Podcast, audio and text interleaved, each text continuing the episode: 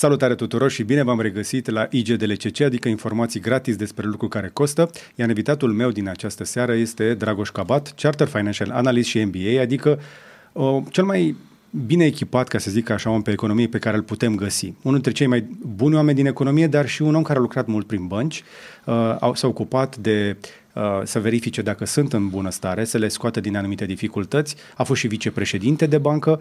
Acum este doar un consultant la care poți să apelezi în cazul în care ai nevoie de ajutor în afaceri.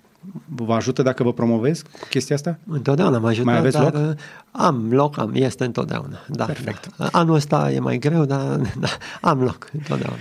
Sunt convins că anul ăsta este mai uh, complicat pentru noi toți. Și tocmai de aceea, în ediția de astăzi, vrem să stăm de vorbă un pic despre felul în care stau băncile de la noi, să vedem un pic cam care este legătura între România și restul țărilor, că nu o să scăpăm noi de niciun fel de val care vine din exterior. Dar mai avem și întrebări de la membrii noștri care ne-au întrebat înainte de orice pe community. Am pus o postare încă de ieri, dacă nu greșesc, după Curiosity, iar pe parcursul live-ului vom lua întrebări și de la voi în secțiunea de comentarii. Din nou vom da prioritate membrilor ca de obicei, pentru că trebuie să le mulțumim pentru susținerea lor. Și vrem să-ți putem mulțumi și ție, dacă nu ești încă membru, poți să apeși pe butonul Join, adică alătură-te și să devii membru plătitor și să susții activitatea noastră. Așadar, e o mare bucurie pentru mine să vă primesc aici, într-o zi altfel destul de frumoasă, a dat firul ierbii, vremea e bună și parcă avem dor de ducă, dar ne reamintește economia că nu e chiar așa de bine. Da, depinde pe cine ascultăm. Dacă ascultăm pe guvernanții, zic că e foarte bine. Dacă uh, ne uităm în jurul nostru, vedem că e loc întotdeauna de, de mai bine.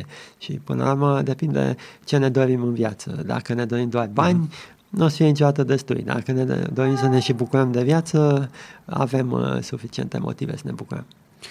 Întrebarea care vreau să încep uh, este, și o să vă întreb pe șleau și direct. Mm-hmm Ați lucrat în bănci la noi, în mai multe bănci. Le-ați da. văzut și din interior și din exterior. Le vedeți și acum. Sunt convins că sunteți suficient de bine informat încât să ne puteți spune pe șleau cât de sigure sunt băncile de la noi. Sunt sigure băncile la noi în momentul acesta. Uh, Banca Națională își face treaba de foarte mulți ani. Uh, spuneam că la începutul uh, perioadei de tranziție au fost acele falimente în băncile românești, dar acea perioadă a fost una de haiducie, o perioadă în care s-au îmbogățit uh, oamenii ca și în America acum 150 de ani, 200 de ani, uh, nu chiar împușcându-se pe stradă, dar uh, acesta era spiritul. Și atunci, sigur, au fost falimente, e o perioadă de uitat. Albina? Da, Bancorex, Albina, multe au fost în momentul acela. Au fost și fonduri mutuale, au fost, mă rog, mai multe, FNI-ul care mai multe probleme. Tine. Absolut. Uh, dar toate au fost uh, mai degrabă frauduloase. Atunci, uh, între timp, Banca Națională este în ce mai, din ce în ce mai profesionistă, deci nu se mai pune acum problema să avem un sistem bancar, financiar bancar instabil. Este o problemă acum în asigurări, dar din păcate, pentru că pentru o țară din Uniunea Europeană nu ar fi normal să se mai întâmple așa Păi ceva. tocmai de aceea vă întreb lucrul ăsta. Pentru că, pe de-o parte, dumneavoastră vreți să asigurați oamenii că este în regulă să nu facă bank run și o să vă explicăm ce înseamnă fuga cu banii din bănci, dar pe de altă parte, ce vedem că se întâmplă în asigurări, nu prea pare de Uniunea Europeană, pare de țară de lumea a treia. Este de țară de lumea a treia. Ceea ce se întâmplă acum în asigurări, de exemplu, se știa, adică eu cel puțin știu de 10 ani știu de Ce problemele... Știți? Haideți să le spunem pe șleau dar Care este principala de fond în asigurările de la noi? Uh, nu.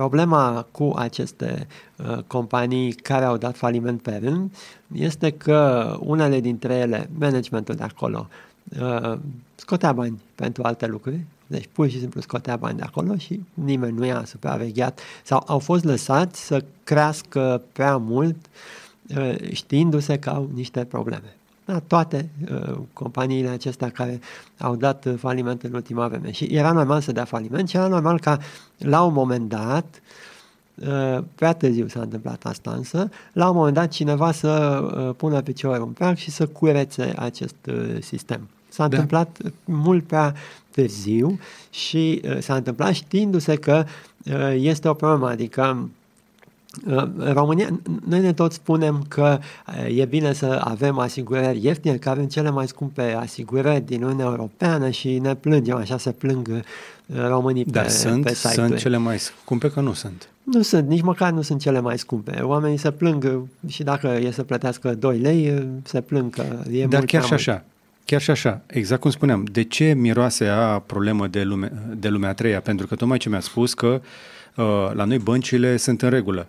Vine din faptul că avem un BNR, o bancă centrală, o bancă națională care ține băncile sub control, mai ales că nu au memoria așa scurtă acolo. Oamenii care conduc BNR-ul cel mai probabil țin minte lecțiile din 2007-2008. Absolut. Și o parte dintre ei țin minte și lecțiile de la, din, Din anii anii 90, 90 și nu vor în niciun caz să mai ajungă în situația aceea, pentru că Dar nu e bine. uh, partea de asigurări nu este supravegheată de Banca Națională, ci Nu, de ASF, adică Adică ASF-ul, autoritatea de autoritatea de, supra- de supraveghere financiară, care uh, și care, sigur, s-au unit, de, erau entități separate, una pe pensii, una pe asigurări, una, dar nu asta contează, una pe piață de capital.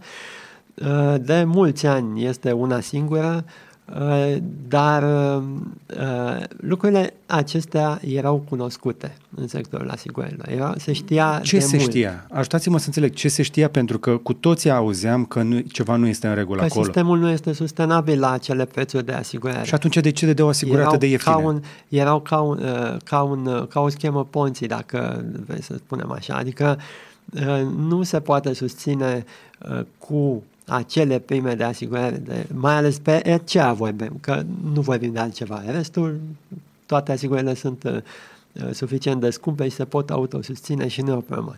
Pe aceea era o competiție, uh, o competiție încurajată în mod clar de statul român, inclusiv prin ASF, pentru ca uh, românul uh, obișnuit care are și el o mașină să nu plătească mult. Deci atunci când statul intervine pe o piață și Dar cum a făcut statul să convingă niște companii să dea polițe RCA atât de ieftin? a închis ochii la faptul că aceste, uh, ac- acest mod, acest model de afaceri era unul nesustenabil. Ce era nesustenabil acolo? De ce ar, de ce ar da o companie de asigurări polițe atât de ieftine? Uh, Pentru că avea volume.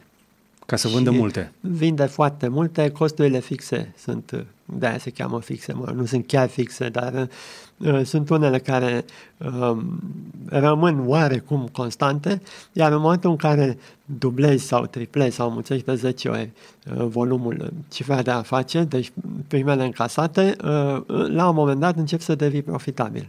Problema este că în momentul în care mai ai și daune, așa cum e normal să ai și daune, că n-ai ești firmă de asigurări, uh, cu daunele respective încep să ieși în pierdere pe fiecare dintre aceste, uh, dintre Păi aceste și polițe. chestia asta nu ar trebui să dureze mult. După un an în care ai dat polițe și daunalitatea a fost mai mare decât ce ai încasat tu de pe urma polițelor, ar trebui să dai faliment.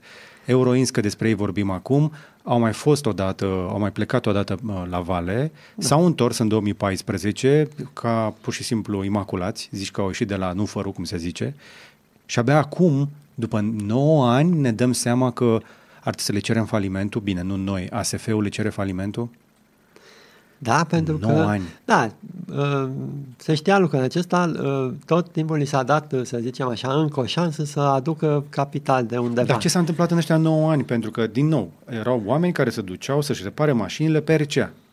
Și ăștia plăteau. Deci, într-un fel sau altul, oamenii și-au reparat mașinile, nu?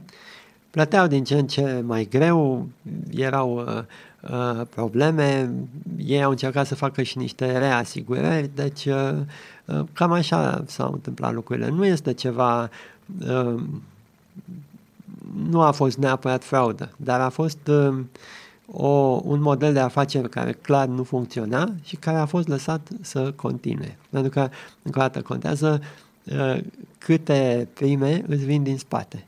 Și aici e marea problemă Aha. în asigurări. Marea problemă.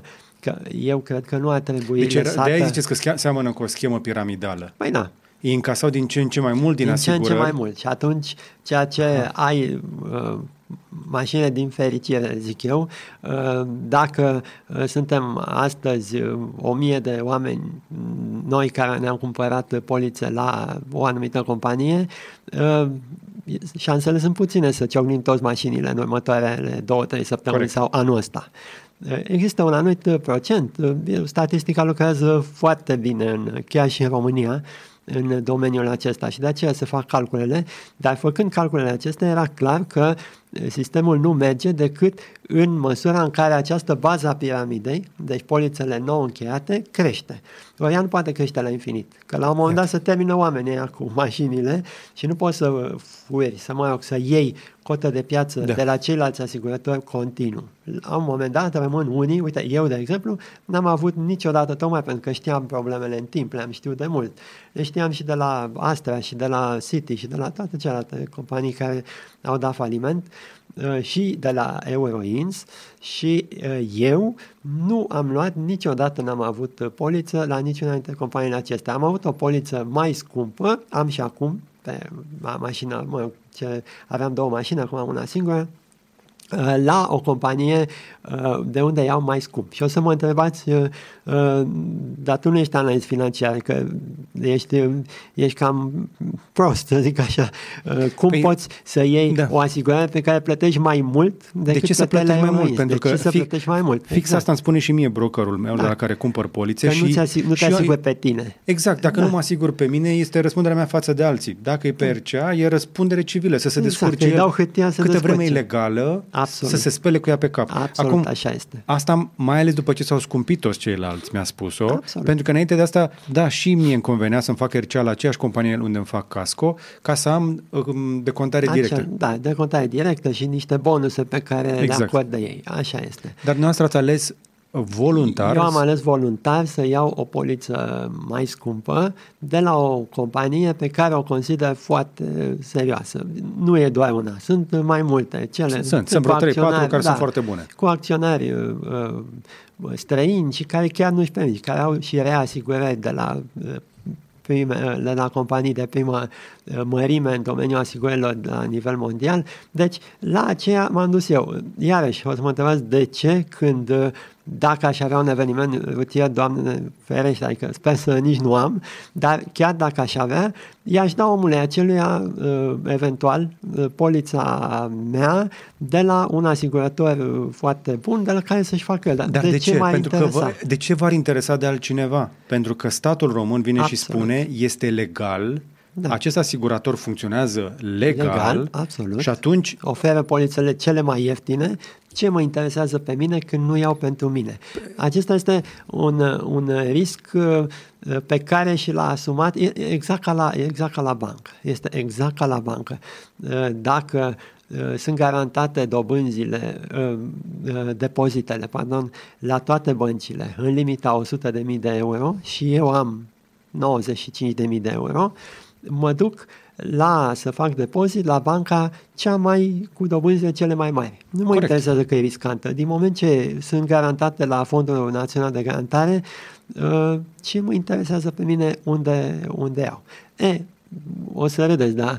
Eu sunt un uh, analist financiar, încă o dată, bun să dau sfaturi alta, dar care eu uh, nu uh, mă ocup să-mi uh, maximizez uh, randamentele și neapărat. Uh, eu nu mi-aș pune uh, banii în depozit la una dintre băncile care oferă cele mai mari depozite și avem, acum, la depozit. și avem acum niște bănci foarte interesante în România, iarăși da. s-au mulțit în ultimii ani. Absolut, absolut. Am eu, descoperit unele cu niște acolo. nume din astea de care nu credeam că există. Indiferent de faptul că uh, ele sunt membre ale fondului de garantare a depozitelor și că uh, îmi obțin banii înapoi în cazul unui faliment sau așa în 10 zile sau cât mai acum o săptămână, oricum e un, e un termen extrem de scurt, adică uh, nu e nicio problemă. Cu toate acestea, uh, Eh, eu am sentimentul că, moralmente așa vorbind, eh, dacă știi că o bancă sau o firmă de asigurări sau o companie nu este ok, eh, ar trebui să nu lucrezi cu ea, chiar cu, dacă cu pentru tine acestea, e mai scump. Cu toate acestea, avem autoritatea de supraveghere financiară care dă niște salarii foarte interesante oamenilor care da. lucrează acolo, care ar trebui să fie competenți și care ar trebui să ne protejeze de o astfel de situație. De ce? Pentru că în cele din urmă, dacă una dintre companiile de asigurare despre care vorbim noi aici nu-și plătește uh, daunele, nu, nu, nu des, nu-și despăgubește asigurații, în cele din urmă va trebui să declare faliment. Da? Și atunci cine va suporta daunele într-o astfel de situație? Acum pleci de la mai multe ipoteze, toate greșite.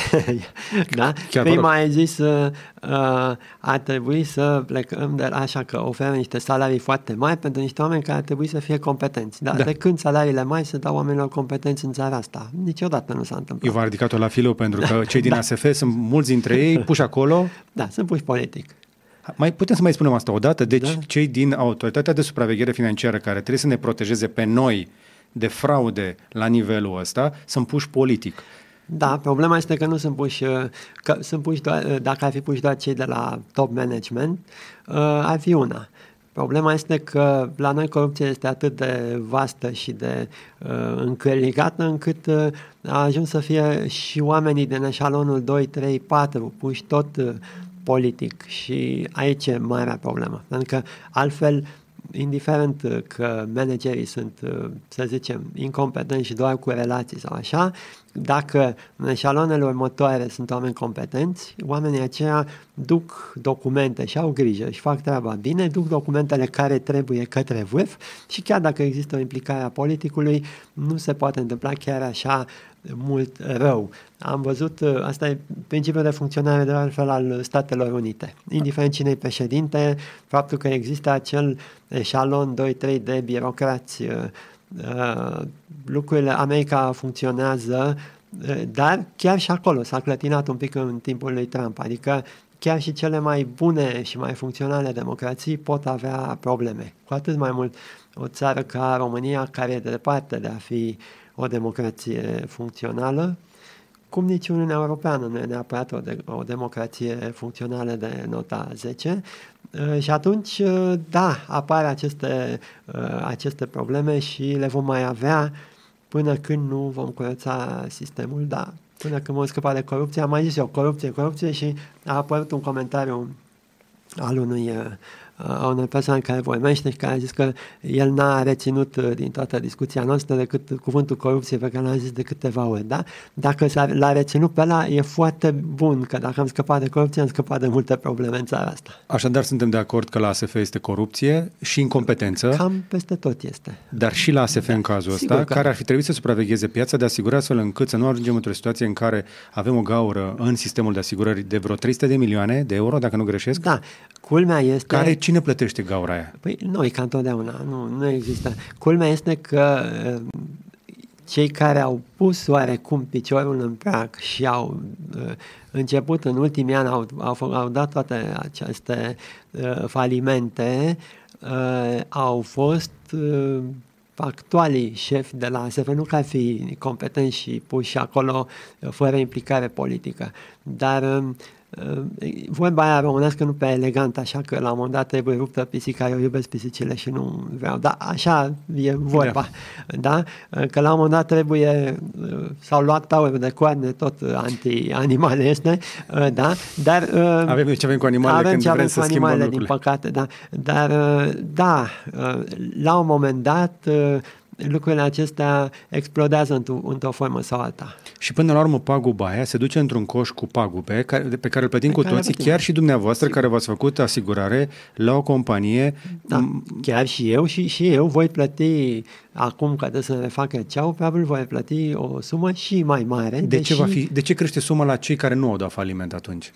Pentru că ei sunt și ei, ei participă la acest fond comun de garanții în asigurare, okay. din care se plătesc până la urmă se acoperă gaura de la dată de Euroins în cazul acesta. Și... Dar Euroins insistă că nu au dat faliment, că ei pot funcționa în continuare. Dacă arată banii, poate că pot. Nu știu.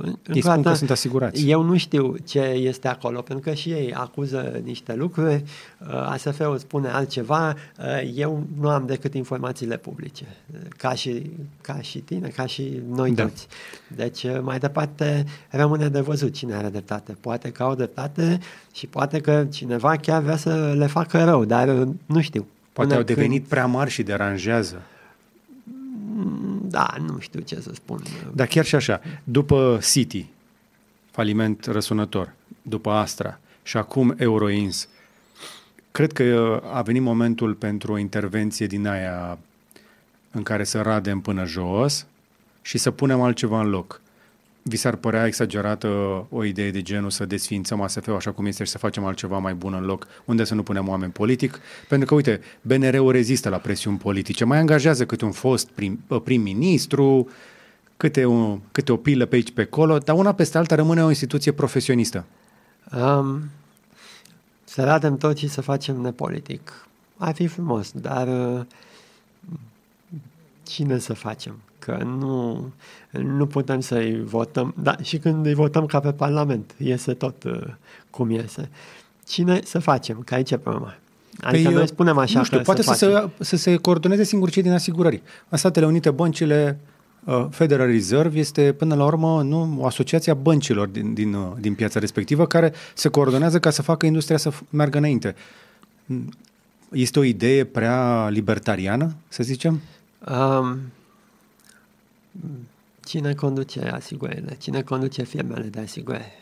Uh, sunt oameni, adică avem încredere că sunt uh, niște oameni atât de uh, buni încât conducerea pe care o aleg ei să fie mai competentă decât nu știu, facem Asta, un board, e complicat. Facem un, nu știu, un comitet, o chestie, un, un, un grup de oameni care să le gestioneze din firmele de asigurări cele mai solide din ultimii 10 ani. Dacă au rezistat 10 ani în piață, înseamnă că e ceva bun acolo. Da, soluții într-adevăr există. Da, am putea să facem asta și ar fi o soluție ok. Serios? Da, sigur că am putea să facem. Da, cine okay. să facem? Că să facem noi e ușor de zis. Dar ne noi, aici, noi poate. cam, putem să, cam putem să votăm din când în când. Cam atât. Da. Noi altceva, din păcate, nu putem face. În momentul în care am votat, legile le dau cei pe care i-am votat. Și dacă aceia dau legi prin care se pun șefi după uh, ca ei, așa, care seamănă cu ei, asta este. Ce să facem? Mm, nu insist de pomană pe partea de asigurări. Uh, o să mai adaug la coșul ăsta de uh, pagube și de tunuri monumentale și uh, Blueru, care pentru o datorie de 300 de milioane statul a preluat 75% din acțiunile Blue Air, iar Blue Air a fost declarată falimentară în urmă cu câteva zile, definitiv. Și, practic, statul este acționar majoritar la o companie care s-a dus în faliment, care din momentul în care a preluat-o statul nu a mișcat absolut nimic să încerce să iasă de acolo. Exagerez și aici dacă spun că este cusută cu a, prea multe ațe de prea multe culori toată povestea asta cu Blue Air? Nu, dar din nou, nu avem nici aici toate informațiile. Ce ne lipsește de fapt? Hmm. Ne lipsește un sistem uh, judiciar uh, Uh, foarte independent și foarte puternic. Adică cine? Curtea de conturi, poate? Oh. Cine ar putea să verifice aceste falimente răsunătoare, tunuri? Ne trebuie un parchet de ceva, niște procurori cu specializare pe economie, că aveam la un moment dat poliție economică, zicea garda financiară, după da. aia a devenit ANAF. Da. Um, teoretic uh, vorbind, aceia ar fi oamenii care ar putea să analizeze așa ceva și Uh, să ducă, să înceapă niște procese care să se și termine înainte de a se prescrie faptele, adică după câțiva ani.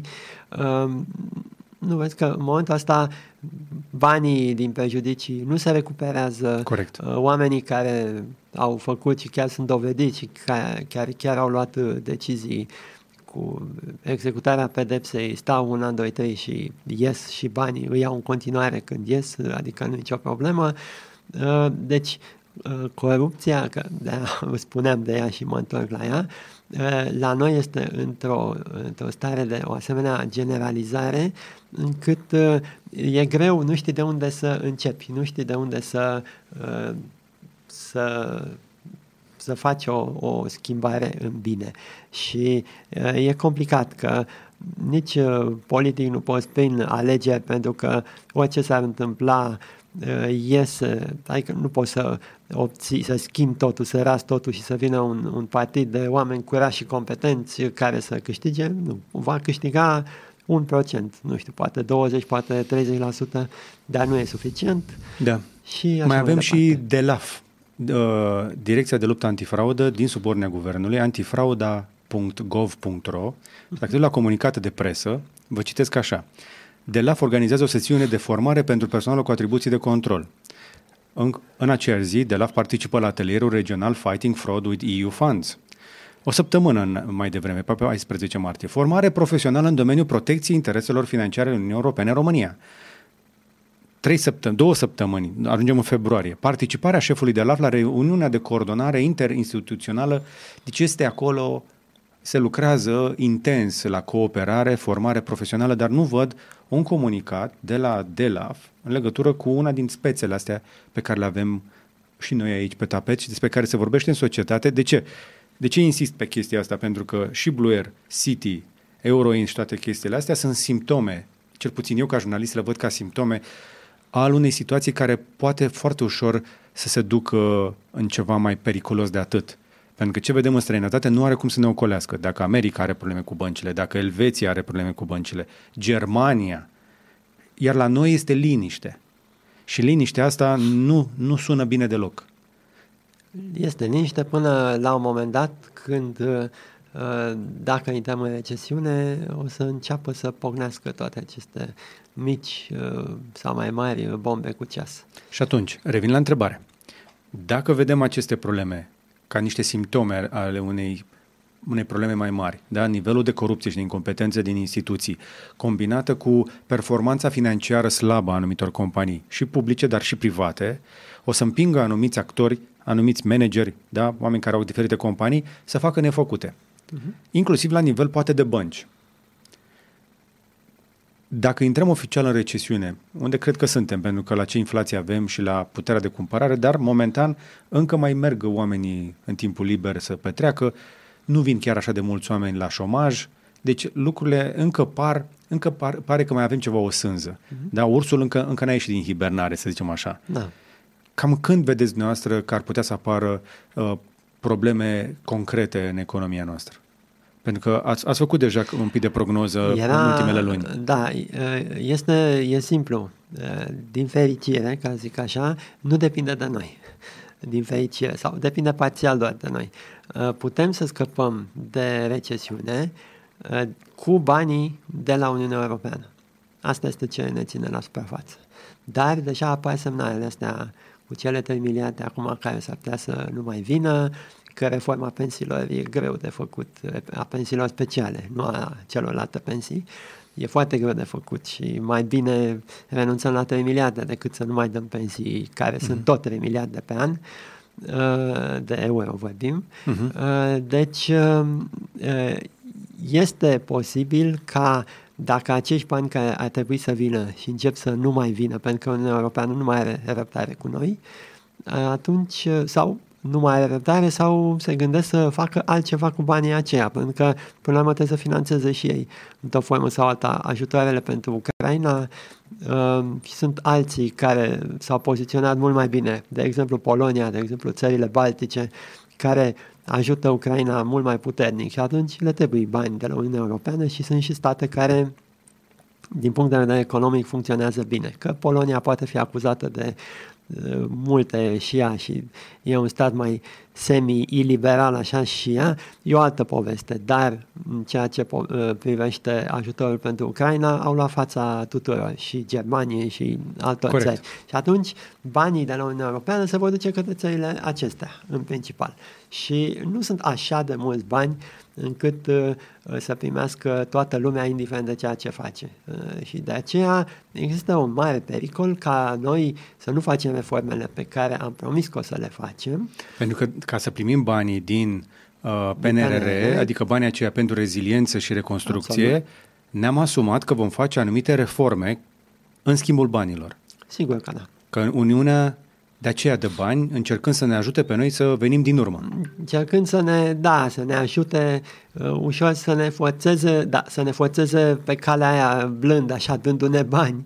Exact. Doar, doar om face aceste schimbări spre bine. Uh, și acum politicienii noștri uh, dau vina pe aia care au negociat PNRR-ul și zic că ei au fost, uh, uh, n-au știut cum să facă, că au fost prea blânzi și că, dar oamenii aceia care l-au negociat au vrut și ei să împingă România către mai bine și în plus să luăm și banii din spate. Hai să explicăm iarăși un pic aici. Îmi fac datoria pentru cei care ne urmăresc să încerc să simplific lucrurile și noastră aveți suficientă răbdare încât să explicați și profanilor chestii de economie. În esență vorbim despre o țară în continuare în curs de dezvoltare, care e un eufemism pentru o țară săracă uh, și care are atât de multe probleme și atât de multe găuri, încât sin, principalul motor al creșterii noastre sunt în permanență banii care vin din exterior. Multe vreme ne-am bazat pe uh, banii trimiși de românii care munceau în străinătate, au mai scăzut că au și copii, acum și-au dus și copiii acolo, nu mai trimit așa de mulți bani în țară mai trimit ceva, sunt niște miliarde care vin de acolo și mai sunt și banii europeni da. care trebuie să vină întotdeauna și să peticească și să umple această găleată în care noi tot dăm găuri. Și sunt și investițiile străine care vin odată cu acești bani europeni. Pentru că investițiile străine, um, banii europeni acționează ca un motor pentru aceste investiții străine. Atunci când primim bani de la Uniunea Europeană, de multe ori vin și firme străine care folosesc o parte din acești bani și mai pun și ei alți bani și fac aceste investiții în, în România. Sau cât de găurită e găleata noastră, doar cu banii noștri, credeți că ne-am descurcat dacă n-am mai primit bani de la Uniunea Europeană și hai să zicem că ar mai rămâne ceva investitori, cam cât ne-am descurcat? Um, orice țară se descurcă, dar uh, făcându-și oamenii, împingându-și oamenii în, în sărăcie din ce în ce mai mare. Deci nu e problema că faliment nu dai. Uite, nu dă Corea de Nord faliment, care e o țară vai mai nu sunt o grămadă de țări amărâte de tot prin Africa, prin Asia și nu dau faliment. Deci, ca o țară să dea faliment, trebuie chiar să fie îngrozitor de, de grea viața acolo. Dar România în Uniunea Europeană ar fi la coadă, așa cum este la coadă, chiar și cu banii europeni, și ar fi mult mai tare la, la coada Uniunii Europene decât este acum, în măsura în care nu am fi primit în acești 15 ani și chiar și înainte atât de mulți bani de la Uniunea Europeană. Iar asta ne-a ajutat, dar pe noi, noi ne comportăm altfel decât ceilalți. Adică Uh, zicem de unguri, zicem de polonezi, de cehi, de toți ceilalți uh, fostul bloc comunist. Uh, nu mai vorbesc de Croația, care a intrat după noi în Uniunea Europeană cu mult și acum are și euro și este și în Schengen și a făcut tot ce trebuie, deși este în continuare o țară cu un nivel de corupție destul de ridicat, dar nu se compară cu al nostru. Dar um, România are această problemă că, deși Uh, ne-a crescut uh, produsul intern brut și se laudă guvernanții noștri că, vai, că depășim nu știu ce țări, Portugalia și altele.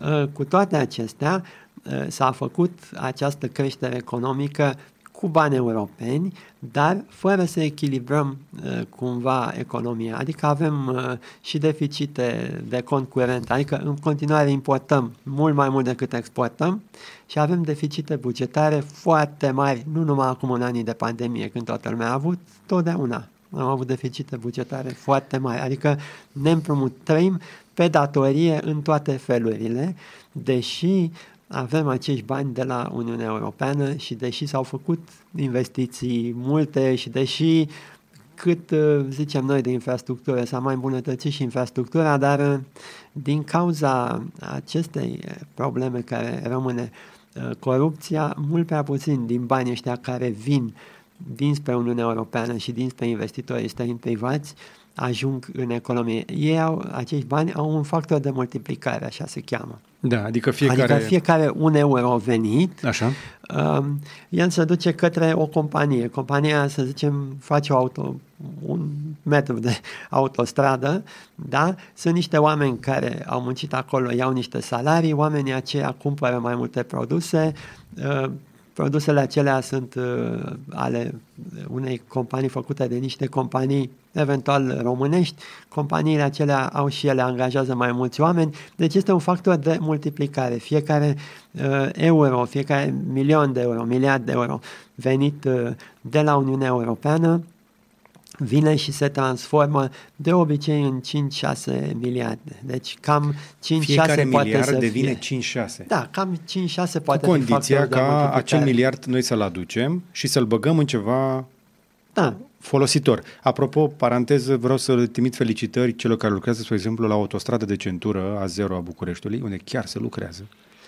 Da. N-am văzut șantier cu atâta vervă ca acolo, trec pe lângă, pe, prin, prin mijlocul șantierului când mă duc acasă, spectaculos. Acolo se mai lucrează, dar sunt multe alte locuri unde statul nu performează și acum riscăm, mai exact cum ai și noastră, să pierdem niște miliarde care la rândul lor s-ar fi putut multiplica în interiorul țării pentru că noi nu suntem capabili să fim atât de competitivi încât să dăm multă marfă la export să aducem euro, ne bazăm pe euro pe care ne-i dă Uniunea Europeană și acum riscăm să nu primim pentru că ne încăpățânăm să dăm pensii speciale.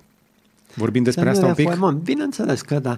Să nu reformăm acest uh, sistem. Și a apărut imediat, uh, a- asta îmi place, că e în social media, în, în perioada asta modernă, uh, imediat ce apare un subiect uh, care este mai, uh, uh, mai sensibil, așa, um, înainte, uh, pe vremea comunismului și în primii ani după comunism, poate primii 10 ani, poate când era un subiect din ăsta sensibil, uh, nimeni nu mai vorbea nimic despre el. Adică se punea așa, um, cum se spune, Batista pe țamba sau nu știu mai. Da. Folosesc, nu știu de ce folosesc expresiile astea mai, da, e duminică seara, duminică seara, suntem sunt relaxați. obosit, relaxat, așa, da, folosesc expresii mai ne, uh, neeconomice și neacademice, da, asta e. Da? Deci așa se întâmpla. Acum, din potrivă, în momentul în care apare un subiect sensibil, uh, dintr-o dată din media, în social media, în, peste tot, încep să apară zeci și sute de luări de poziții și așa, de la diversi oameni care zic că nu e adevărat, că ce, că militarii au salarii mici, pensii mici, că sunt așa, că își pun viața pentru patrie, cum zic politicienii noștri, nu? Că sunt Păi dă niște bine, oameni, dă bine. Că, da, sunt niște oameni care și-au asumat că oricând pot să moară pentru țară și noi dăm în ei, dăm în fabrici și uzine, dăm în clasa muncitoare, dăm în holde luptă și de în ogoare. clasă. Da, e o luptă de clasă.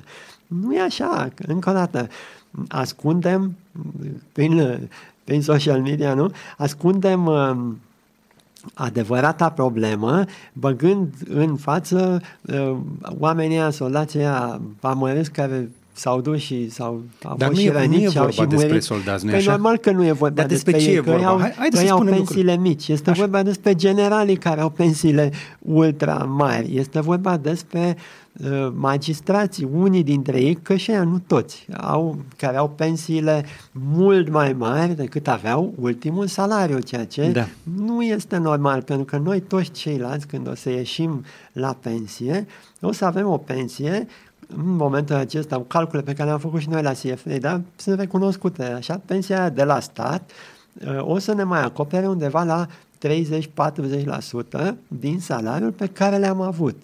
Și o Deci pensie, dacă am luat 100 de lei ca salariu, la da, pensie, o să mai am 30 din ei, 30 și ceva din ei, 35 Ei, de lei, cam așa. la generalii ăștia și la magistrații despre care vorbim, Da. din fiecare sută de lei pe care au avut-o salariu, cam cât o să ia ei la pensie?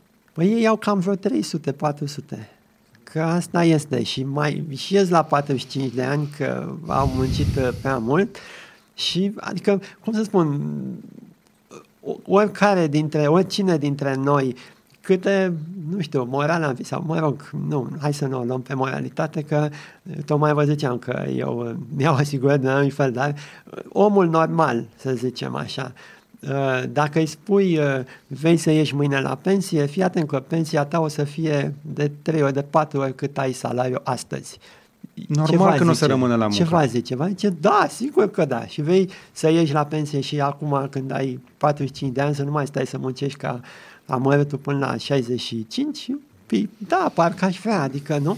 Deci aici e problema și problema este la Domnul Cabat, eu am politicieni. 42. Uitați-vă un pic la mine. Arăt eu, arăt pregătit de pensie în 3 ani din momentul ăsta? Nu, și sigur că da, bun, din nou, discuția se va întoarce la da, dar un, un soldat, sigur că nu mai poți să-l duci la război la 50 de ani, că este, na, o să fie omorât din prima acolo. Dar, din nou, problema nu este acolo, că nu sunt la soldați și sunt soldați Ok. care mai muncesc, din păcate, uh, cei Ok. care au salariile mici. Dar Ah, problema ok. este la generali, este la magistrați, este la politicieni, la primari, la parlamentari, la toți ăștia. Pentru că Și s-a mai făcut există o clasă despre care nu o vorbim. mare clasă. Serviciile secrete sau care? Exact. Da, bineînțeles, poliția, serviciile secrete. Da, când spun generalii, spun uh, Și servicii. includ tot, includ și Pentru că nu am auzit servicii niciun și politician polițiști. să vorbească deschis despre faptul că ar trebui să se mulțumească cu niște pensii raportate la salarii, nu ceva Ah. în plus. De ce avem deasupra noastră, ăștia care muncim și facem și cotizăm la fondul de pensii, o clasă de oameni care trebuie să aibă pensii mult mai mari, pe care să le primească mult mai devreme. Speranța de viață în România este, deși suntem la coada clasamentului, este în creștere. Da. Avem 77% speranța de viață la bărbați, 83% la femei. Nu, de ani, 80 de ani, 77 de ani, 80 de ani. Da, 77 Da. de ani la Da. bărbați, 83 la femei, scuze. Da, da.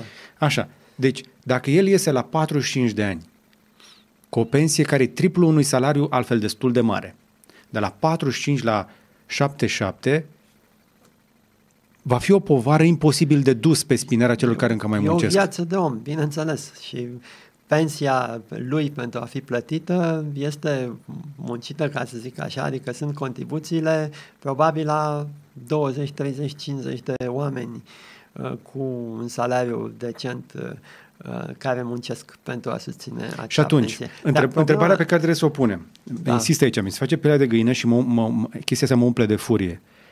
Credeți că este normal ca 20, 30, 40 de oameni să meargă la muncă în fiecare zi și să cotizeze la pensii pentru ca un astfel de om, indiferent ce a făcut în cariera lui, să primească de trei ori salariul pe care l-a avut în plată?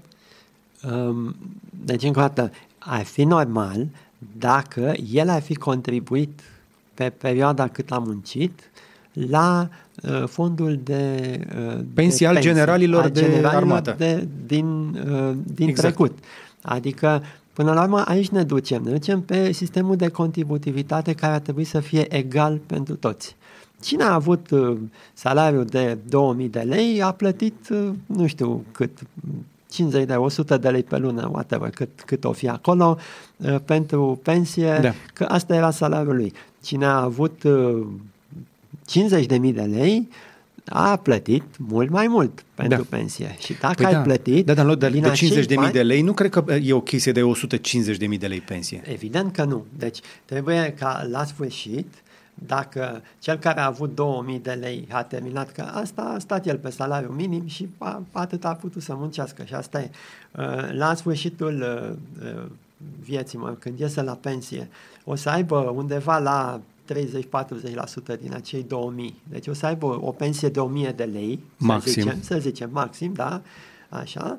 Cel care a avut uh, salariul de 50 de mii trebuie să aibă tot jumătate, să aibă 25 de mii, de dar lei. nu să aibă 150 de mii, că aia deja, aici e problema. Adică uh, problema se scoate din context. Și Evident, ni se arată militarii care, Da. evident, trebuie să ne păzească Sigur că- și suntem, cum să zic, trebuie, trebuie să le fim recunoscători. Sunt, ei sunt, până la urmă, Bineînțeles, Și mai trebuie, adică până la urmă, eu văd că culinarii nu s-au făcut, uh, uh, mai e puțin până poate uh, se duc uh, săracii cei care au fost uh, răniți în teatrele de operațiuni și scoate pe aia amăreți în scaune cu rotile sau eu știu și zice, uite, ăsta aveți să le luați pensiile.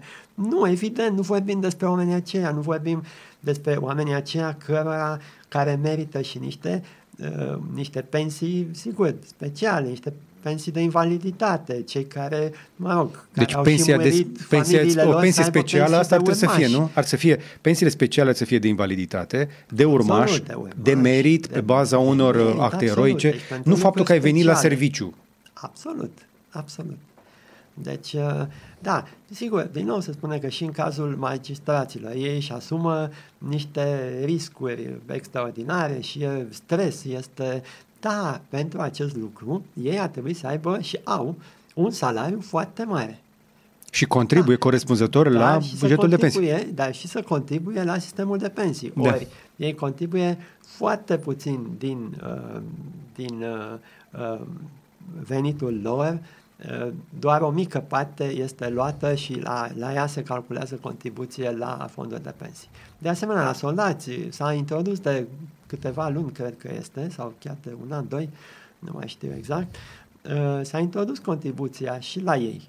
Deci problema nu este la soldații de astăzi care vor ieși la pensie peste nu știu cât ani, câți ani și care sunt soldați obișnuiți și care încă o dată au luptat în teatre de operațiune o parte dintre ei, o parte dintre ei au avut și probleme, au, sigur, sunt traumatizați, uh, au fost răniți. Deci nu acolo e problema. Uh-huh. Noi discutăm despre cei foarte puțini care includ politicieni, care includ generalii din tot ce înseamnă poliție, da. servicii militari, și uh, o parte din magistrați, cei care au pensii foarte mari și care nu provin din contribuțiile pe care le-au plătit Despre la sistemul vorbim. de pensii. Despre asta vorbim. Uniunea Europeană așadar ne cere să dăm pensii pe baza a cât ai contribuit, cât ai primit salarii. Absolut.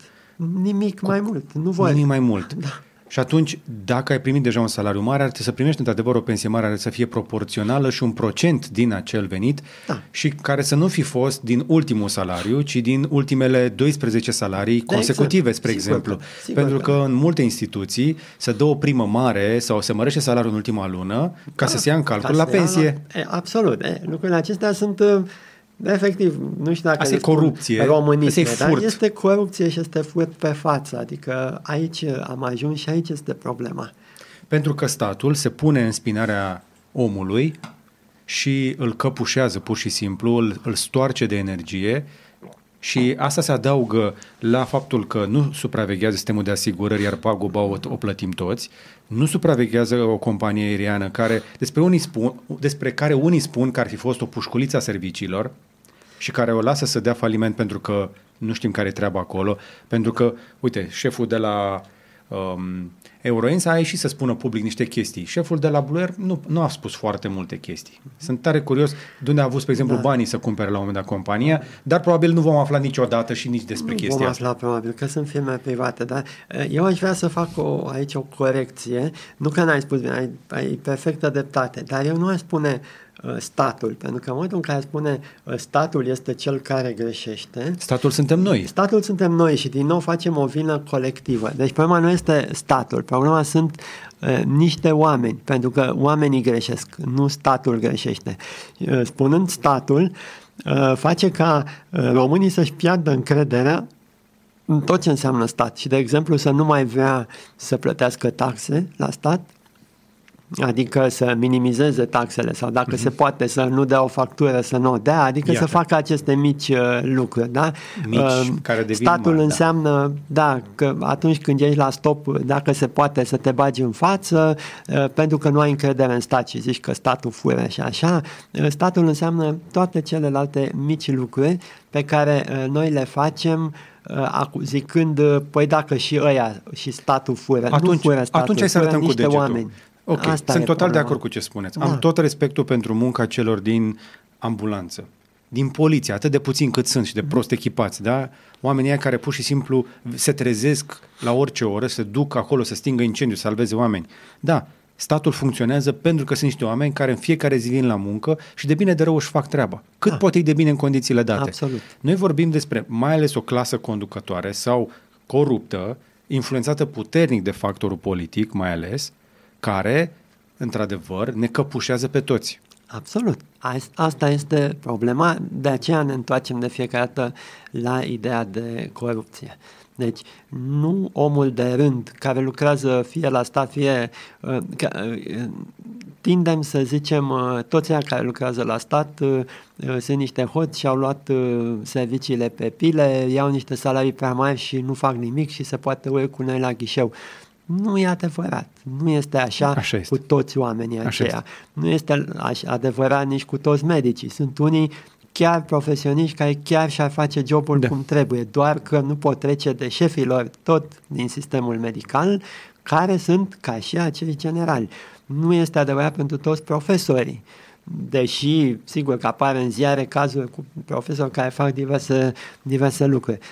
Sunt profesori, învățători, educatori care chiar se chinuie da. să facă lucrurile mai bine. Dar, din nou, și acolo sunt șefii din învățământ, din educație, care, care sunt, sunt o mafie o mafia din educație, mafia din justiție, mafia din sănătate, mafia din, nu mai vorbim, mafia din, servicii, din România. Sau mafia din România. Deci acolo problema mafia. este de top. Acolo, la top, trebuie schimbate uh, lucrurile. Și e greu să le schimbi pentru că uh, nu mai e suficient, după cum s-a văzut, să iasă 100 de mii de oameni sau cât în piața Victoriei ca să se schimbe ceva. Nu se schimbă. Vin alegeri și iese tot uh, prost. Și tocmai de aia nu mă miră că peste 20% din cei cu intenția de vot spun că ar vota aur, spre exemplu. Noi am mai avut și la un moment dat un uh, referendum pentru un, parlamentar, pentru un parlament cu doar 300 nu s-a întâmplat nimic, nici cu chestia aia. Da. Adică este, e, e ușor de înțeles de ce aud în ultima săptămână, spre exemplu, că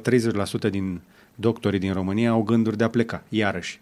Suntem într-un scenariu, în momentul ăsta, în care miroase iara 2009, da. domnule Cabat. Suntem într-un astfel de scenariu, uh, pentru că, uite că au început să pice bănci sau să aibă probleme uh, bănci care nu aveau nicio legătură cu cele două bănci americane de unde a pornit uh, toată, toată Și acum ajungem asta. la subiectul pentru care ne-am adunat aici. Hai okay. să vorbim despre bănci. Da. Pentru că într-un fel sau altul pe situația asta, da, pe, această, pe această mică diagnoză a situației noastre economice, că noi nu putem vedea cu, cu transparență informația la Ministerul de Finanțe, pun pariu că în continuare bugetul se face în creion, Că nu, e, nu e transparent la noi. A ajuns la, la BNR, domnul care făcea, secretarul de stat care făcea toate lucrurile acestea în creion și mă rog, era uh, foarte lăudat că uite ce minte are, dar făcea în creion, uh, este acum în, uh, în Consiliul de Administrație, în bord de la Banca Națională a României de mulți ani. Nu știu cine mai face acum, dacă se folosește un Excel Poate sau și-a lăsat creioanele acolo și sunt creioanele alea deștepte se, care se știe că să facă bugetul. Cea, la stat, cea mai bună concediere este o promovare. Da, de obicei. Cam așa. Da, cam așa.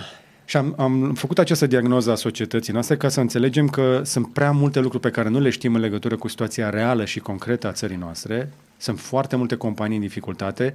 Cu toți începem, încep să ni se subțieze rezervele, deși încă le mai avem, că vedem în continuare că este un pic de efervescență. Oamenii mai cumpără, mai ies, mai fac lucruri. Cu toate astea, salariile nu au crescut cât să țină pasul cu inflația. Inflația este în creștere și vreau să vorbim și despre riscul de hiperinflație, însă răul nu este încă aici. Pare încă suficient de departe încât poate, poate mai putem face ceva. Și ca de obicei, România, slavă Domnului, nu este un declanșator, este, este remorcată la ce vine din exterior. Și um, am promis că o să stăm un pic de vorbă să vedem ce se întâmplă cu băncile astea din afară. Și hai să explicăm un pic pentru cei care, iarăși, nu sunt foarte antrenați pentru economie, de ce a picat această bancă atât de mare cum este Silicon Valley Bank ca asta o să ne aducă pas cu pas până în Europa și până în România, ca să înțelegeți de ce plec de acolo. E foarte simplu. Avea uh, bani în depozite foarte mulți de la companiile din uh, Silicon Valley, uh, care la rândul lor de ce aveau acelea bani? Pentru că primiseră bani foarte mulți de la investitori, atât de mulți încât nu mai aveau ce să facă cu ei. Și atunci, în loc să îi, poată, îi mai poată investi, pentru că e un oarecare declin sau o perioadă de stagnare, așa cel puțin, în industria asta IT, cu tot cu uh, inteligența artificială și bio, așa, și tot, toate lucrurile astea, totuși un, un fel de stagnare în momentul acesta. Uh, deci aveau foarte multe depozite, au pus depozitele astea în această bancă. Banca asta avea și ea o mare problemă, că era expusă doar la un, un singur sector, foarte mult din, din expunerea ei, era doar pe sectorul IT, deci lucra cu firmele din IT, a luat depozitele la el și nu avea ce să facă cu banii. Pentru că nu putea să le Nu veneau, uh, nu veneau suficient de mulți oameni să ceară credit. Da, mai ales să, să ceară credit uh, tot în, din sectorul IT sau uh, persoane private, individuale, mă rog. Și atunci, neavând ce să facă cu banii ăștia, ca să venind și inflația sau așteptându-se la inflație, au băgat acești bani în titluri de stat. Au zis că, iată, e foarte sigur, cei mai sigur decât să bagi bani în titlurile de stat. Doar că acele titluri de stat dădeau uh, dobânzi, uh, randamente, mă, da? dobânzi, ca să fie simplu, foarte mici. Și când a venit inflația din spate, acele dobânzi foarte mici pe, în care te blocasești practic, pentru că tu ai cumpărat instrumentul respectiv, titlul de stat, uh, care ți-a oferit o dobândă de 1%, 2%. Când inflația a devenit 6, 7, 8% în Statele Unite, tu practic la fiecare instrument din ăsta pe care avea, avea o pierdere în realitate de 7-8%. Uh, și pe partea cealaltă trebuia să dai la depozite, nu mai puteai să dai 1%, trebuia să dai 7-8%. De ce? Pentru... De, de ce trebuia să dai?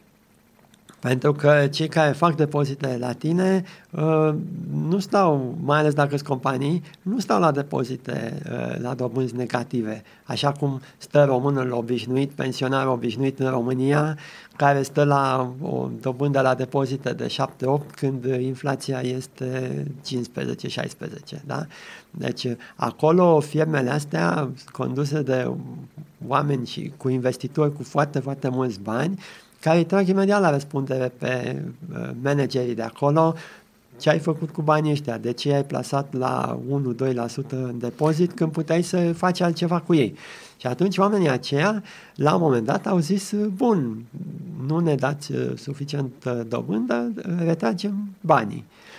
Uh, dacă s-au trezit câțiva să facă lucrul acesta, compania, banca, pardon, care nu are lichidități. O bancă, în mod normal, are lichidități undeva la 1, 2, 3% din valoarea depozitelor pe care Doar le atât. are. Doar atât. Deci, ca, că... încă o dată, ca să înțelegeți un pic cât de grav a fost problema acolo, Silicon Valley Bank lua bani de la toată industria asta, cele mai multe companii de tehnologie de acolo, când primeau investiții, că toată lumea vrea să-și bage banii în tehnologie, nu? Că de cele mai bune randamente, banca asta le lua banii, și zicea, e, nu o să aibă și nevoie de cash prea curând. 1, 2, 3%. Este sistemul de a funcționa al oricărei bănci. Deci, păstrează din 100 de dolari, să spunem așa, păstrează 2, maxim 3 dolari din fiecare sută. în cash, da? Și restul investește în ceva. Poate să investească, e și mai rău dacă investește în, în credite, care creditele alea devin performante și nu se mai întorc. Așa i-a investit în titluri Ceva de ce stat, pare sigur. care nu numai că e sigur, dar po- are și o lichiditate maximă. Poți să le vinzi în orice secundă și să-ți recuperezi înapoi. Dar... Cu o excepție. Dar, da, uh, doar că au investit în titluri de stat pe termene cât mai lungi, în așa fel Iată. încât încât să obțină niște dobânzi mai mari. Dar cu și cât? Acelea... Știți, știți care e diferența? Ați, ați văzut care era diferența între titlurile pe un an și cele pe 10?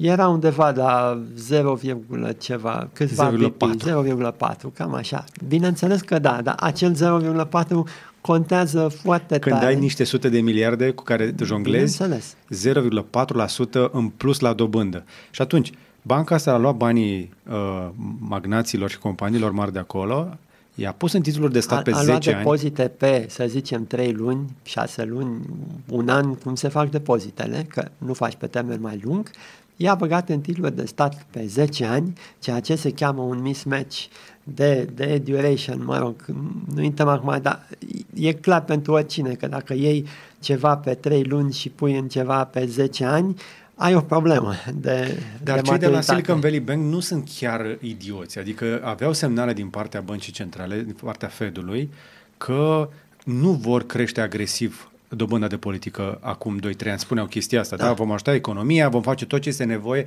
ca să meargă. Ei au mers pe încredere cu guvernul da. și cu Banca Centrală, da. cumpărați da. titlurile astea la dobânzile astea mici, că o să fie bine. O să fie bine, doar că la un moment dat a început să nu mai fie bine, când a crescut uh, brusc inflația. Pentru că Federal Reserve nu poate să aibă grijă de o bancă. E adevărat că Federal Reserve, în mod uh, normal, și prudențial ar fi trebuit să spună acestei bănci, zic eu, uh, cu mult timp înainte, vezi că e supraexpusă pe aceste titluri de stat și acest mismatch de Dar le-a convenit, le-a convenit că au atras lichiditatea. Sigur că da. Pe de altă parte, da, le-a convenit și nu le-a spus lucrul acesta. Și nu le-a spus lucrul ăsta. Da. Mare atenție, așadar, în Statele Unite, da, guvernul cu Banca Centrală le-a convenit să tragă banii de la oameni cu dobânzi foarte mici pro- și le-a promis că totul va fi bine. Da, Da? Țineți minte ideea asta că revenim la ea.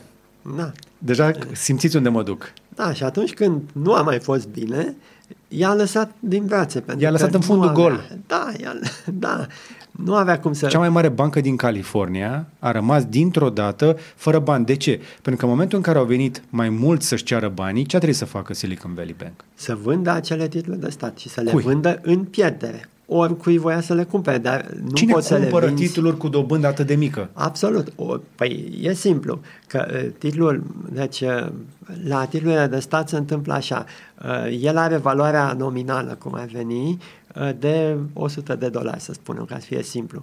Tu îl cumperi cu 97 de dolari sau 90 de dolari pe 10 ani, pentru că cei diferența între 90 și 100 înseamnă dobânda aceasta foarte mică pe 10 ani.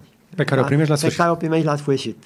Uh, Problema e că în momentul în care dobânda în loc de 1% sau cât e pe an devine 8%, uh, titlul ăsta de la prețul lui de 90, cât avea cu cât l-ai cumpărat tu, așteptând să primești 100 peste 10 ani, devine 70 sau 60. Iată. Și poți să o vinzi, mâine dimineață poți să o vinzi, în, adică lichiditatea e atât de mare încât poți să o vinzi în 3 minute, în așa. Da, dar în loc de 100 mai ai 70. Dar în loc de 90, să zicem, cu cât ai cumpărat-o, Așa. Uh, fie aștepți 10 ani și o să iei 100, fie o vinzi acum în următoarele 30 de secunde, dar iei 70. Și ți, ți asumi această pierdere de 20, în exemplul nostru, Deci care înseamnă vreo 22%. care înseamnă, sigur că gaură da, de o gaură 22%. absolut imensă. Deci Da. au luat banii, să zicem că au luat 100 de milioane de la un bogătan din Silicon Valley și teoretic nu poți să-i mai dea înapoi 100, poți să-i dea numai 80. Da, Și ăla ce face? Se uită la guvern și guvernul ce face în momentul ăla? Vine și salvează toate depozitele. da. Coincidență sau nu, guvernatorul Californiei avea conturile lui personale acolo și el a negociat cu statul și cu Banca Centrală despăgubirea integrală a tuturor deponenților. Nu doar în limita a cât e, 250 de mii pe cont în Statele Unite, sumele integrale ale tuturor celor care au avut bani la banca asta. Este absolut anormal, pentru că odată ce ai niște reguli, nu schimbi regulile acestea pentru niște băieți deștepți, că tot băieți deștepți sunt, uh, care au pus mulți bani acolo. Deci, lucrurile acestea uh, se acceptă. Este, ne întoarcem la exemplul uh, euroism. În mod normal, uh, eu dacă sunt uh, manager unei companii și mi-am pus banii într-o bancă, uh, atunci când i-am pus, știu că limita la care sunt protejat este 100 de mii de uh, euro, echivalentul în dolari înseamnă undeva la 125, mă rog, ceva de genul ăsta, 120 de mii de dolari, nu mai mult. Dacă eu am pus 10 milioane, mai ales dacă sunt companie, nu sunt protejate în niciun fel. Companiile nu sunt protejate nici în România. Deci persoanele fizice sunt protejate.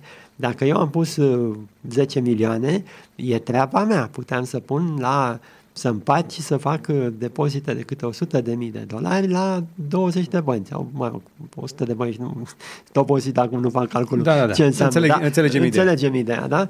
Deci uh, asta este lucrul care s-a întâmplat. Deci vina este și a celor care au făcut depozite la această bancă și a Fedului local, mă rog, din statul respectiv, care nu s-a uitat uh, la această bancă și la expunerea pe care o are și la dezechilibrele pe care le are acolo și să-i spună din timp, vezi că ai o problemă uh, și și la modelul de afacere al acestei bănci care uh, era o bancă ce lucra cu un singur, cu o, Cu o singură singură industrie, industrie. cu un singur sector de activitate. Și Era asta este o expusă problemă pentru o Întotdeauna că dacă acel sector pică, dintr-un motiv sau altul, nu știu, din orice fel de motiv, um, atunci toate, uh, tot sectorul va avea problemă și implicit banca aceea nu poate supraviețui.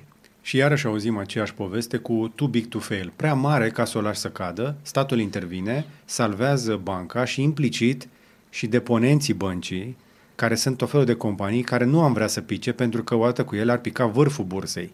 Că da. majoritatea companiilor de tehnologie sunt cele care țin indicele bursier sus, atât cât mai este el sus zilele astea. Și multe salarii mari și multe interese, până la urmă și politice. Deci, vedem că lumea nu este una absolut curată și așa, nici în Statele Unite, nici în Uniunea Europeană.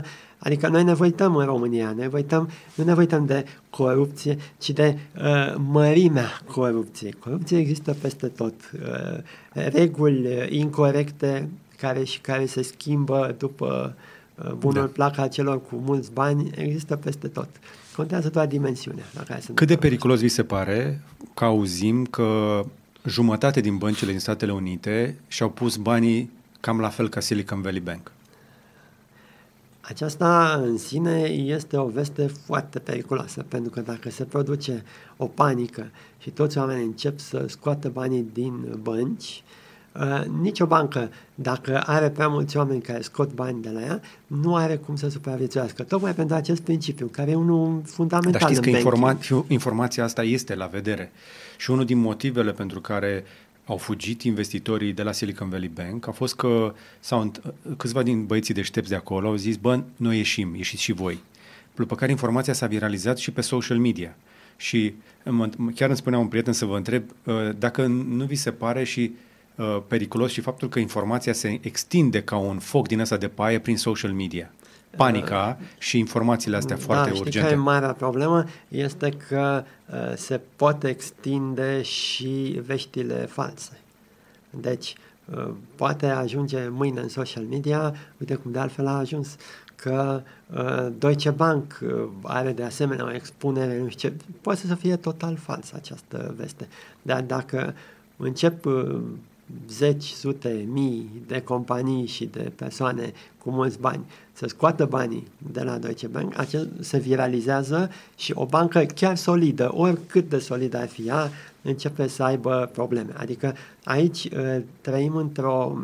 Nu știu dacă era mai bine înainte cu secretul acela bancar, că nimeni nu știa nimic și era așa o lume așa de uh, specială a unor semizei care stăteau în uh, niște turnuri de fil, deci nu era bine nici atunci.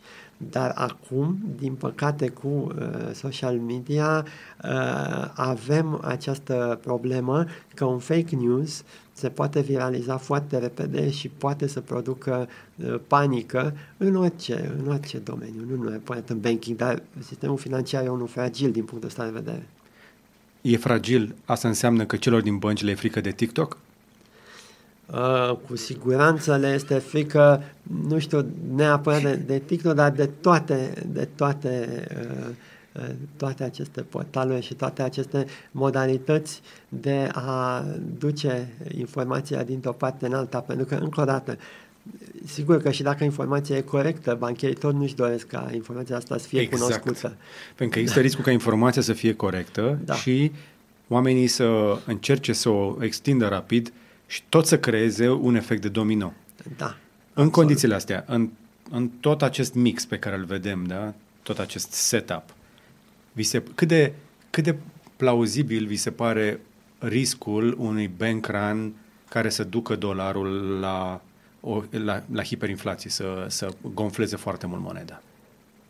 Um, sper să nu se ajungă acolo totuși, pentru că Uh, sincer, chiar dacă trebuie curățat uh, sistemul, chiar dacă sistemul american are problemele lui foarte mari, ca și sistemul european, ca și uh, un asemenea moment de panică, nu este de dorit. Și știi de ce, în primul rând? Pentru că cei care vor pierde până la final sunt cei cu bani puțini Puțin. și nu cei cu bani mulți. Cei cu bani mulți, chiar dacă pierd, chiar dacă pierd jumătate din banii pe care aveau, chiar dacă pierd trei sferturi, din 100 de miliarde rămân cu 20 de miliarde și nu o să moară de foame. Da. În schimb, cei care aveau, nu știu, 50 de mii sau 10 mii, ăia rămân fără niciun ban la sfârșit.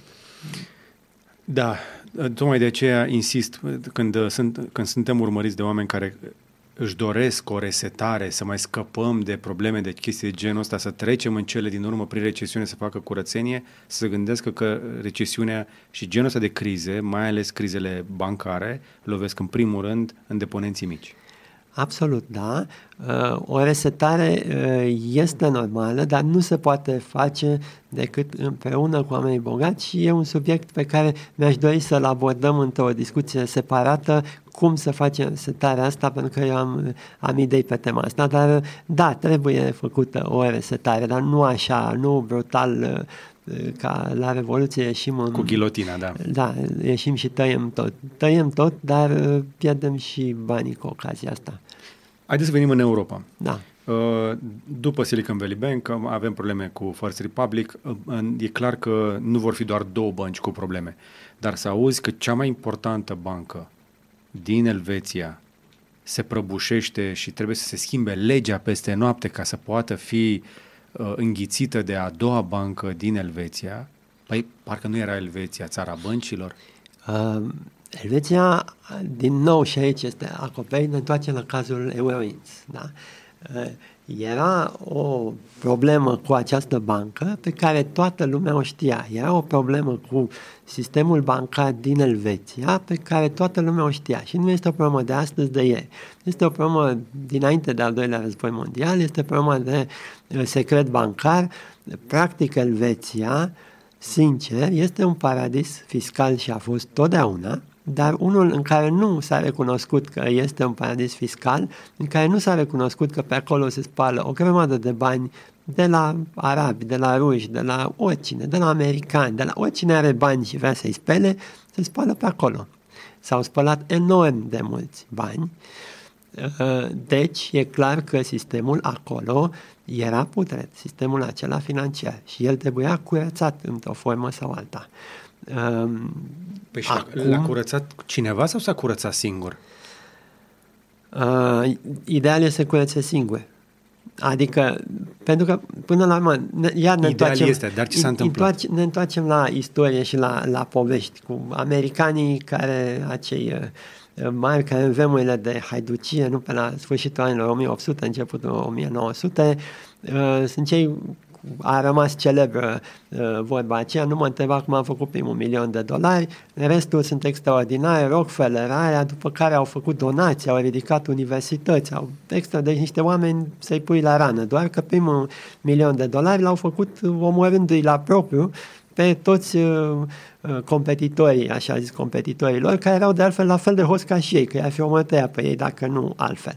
E, același lucru uh, s-a întâmplat sau trebuia să se întâmple și în Elveția. Adică, la un moment dat trebuie să spui, bun, cum ați făcut voi business, modelul vostru de business, în care ați spălat și banii din nemților în al doilea război mondial și cu evei, cu toate poveștile acelea care sunt arhicunoscute. Și banii, nu știu, rușilor, arabilor, cui vreți voi acum? Finanțau iahturi și mașini de lux. Da, absolut. Deci... La un moment dat, trebuie să le atragă atenția americanii că de ce cer supraasigurare, că aveau reasigurare pentru, pentru finanțările, pentru creditele de iahturi. Dădeau credite de iahturi și ca să se acopere în cazul în care sunt sequestrate sau confiscate, că se mai întâmplă cu iahturile da, de, de miliardar, na. Da. Nu, nu, nu, sunt toate la, nu, nu se plimbă toate la liber așa. Ei uh, s-au dus la alte companii din piață și au zis, uite, am vrea să asigurăm riscul de default, nu, la niște credite, le-am dat niște bani la niște băieți, asigurați-vă voi. După care a început să se audă despre chestia asta și au început să se pună întrebări.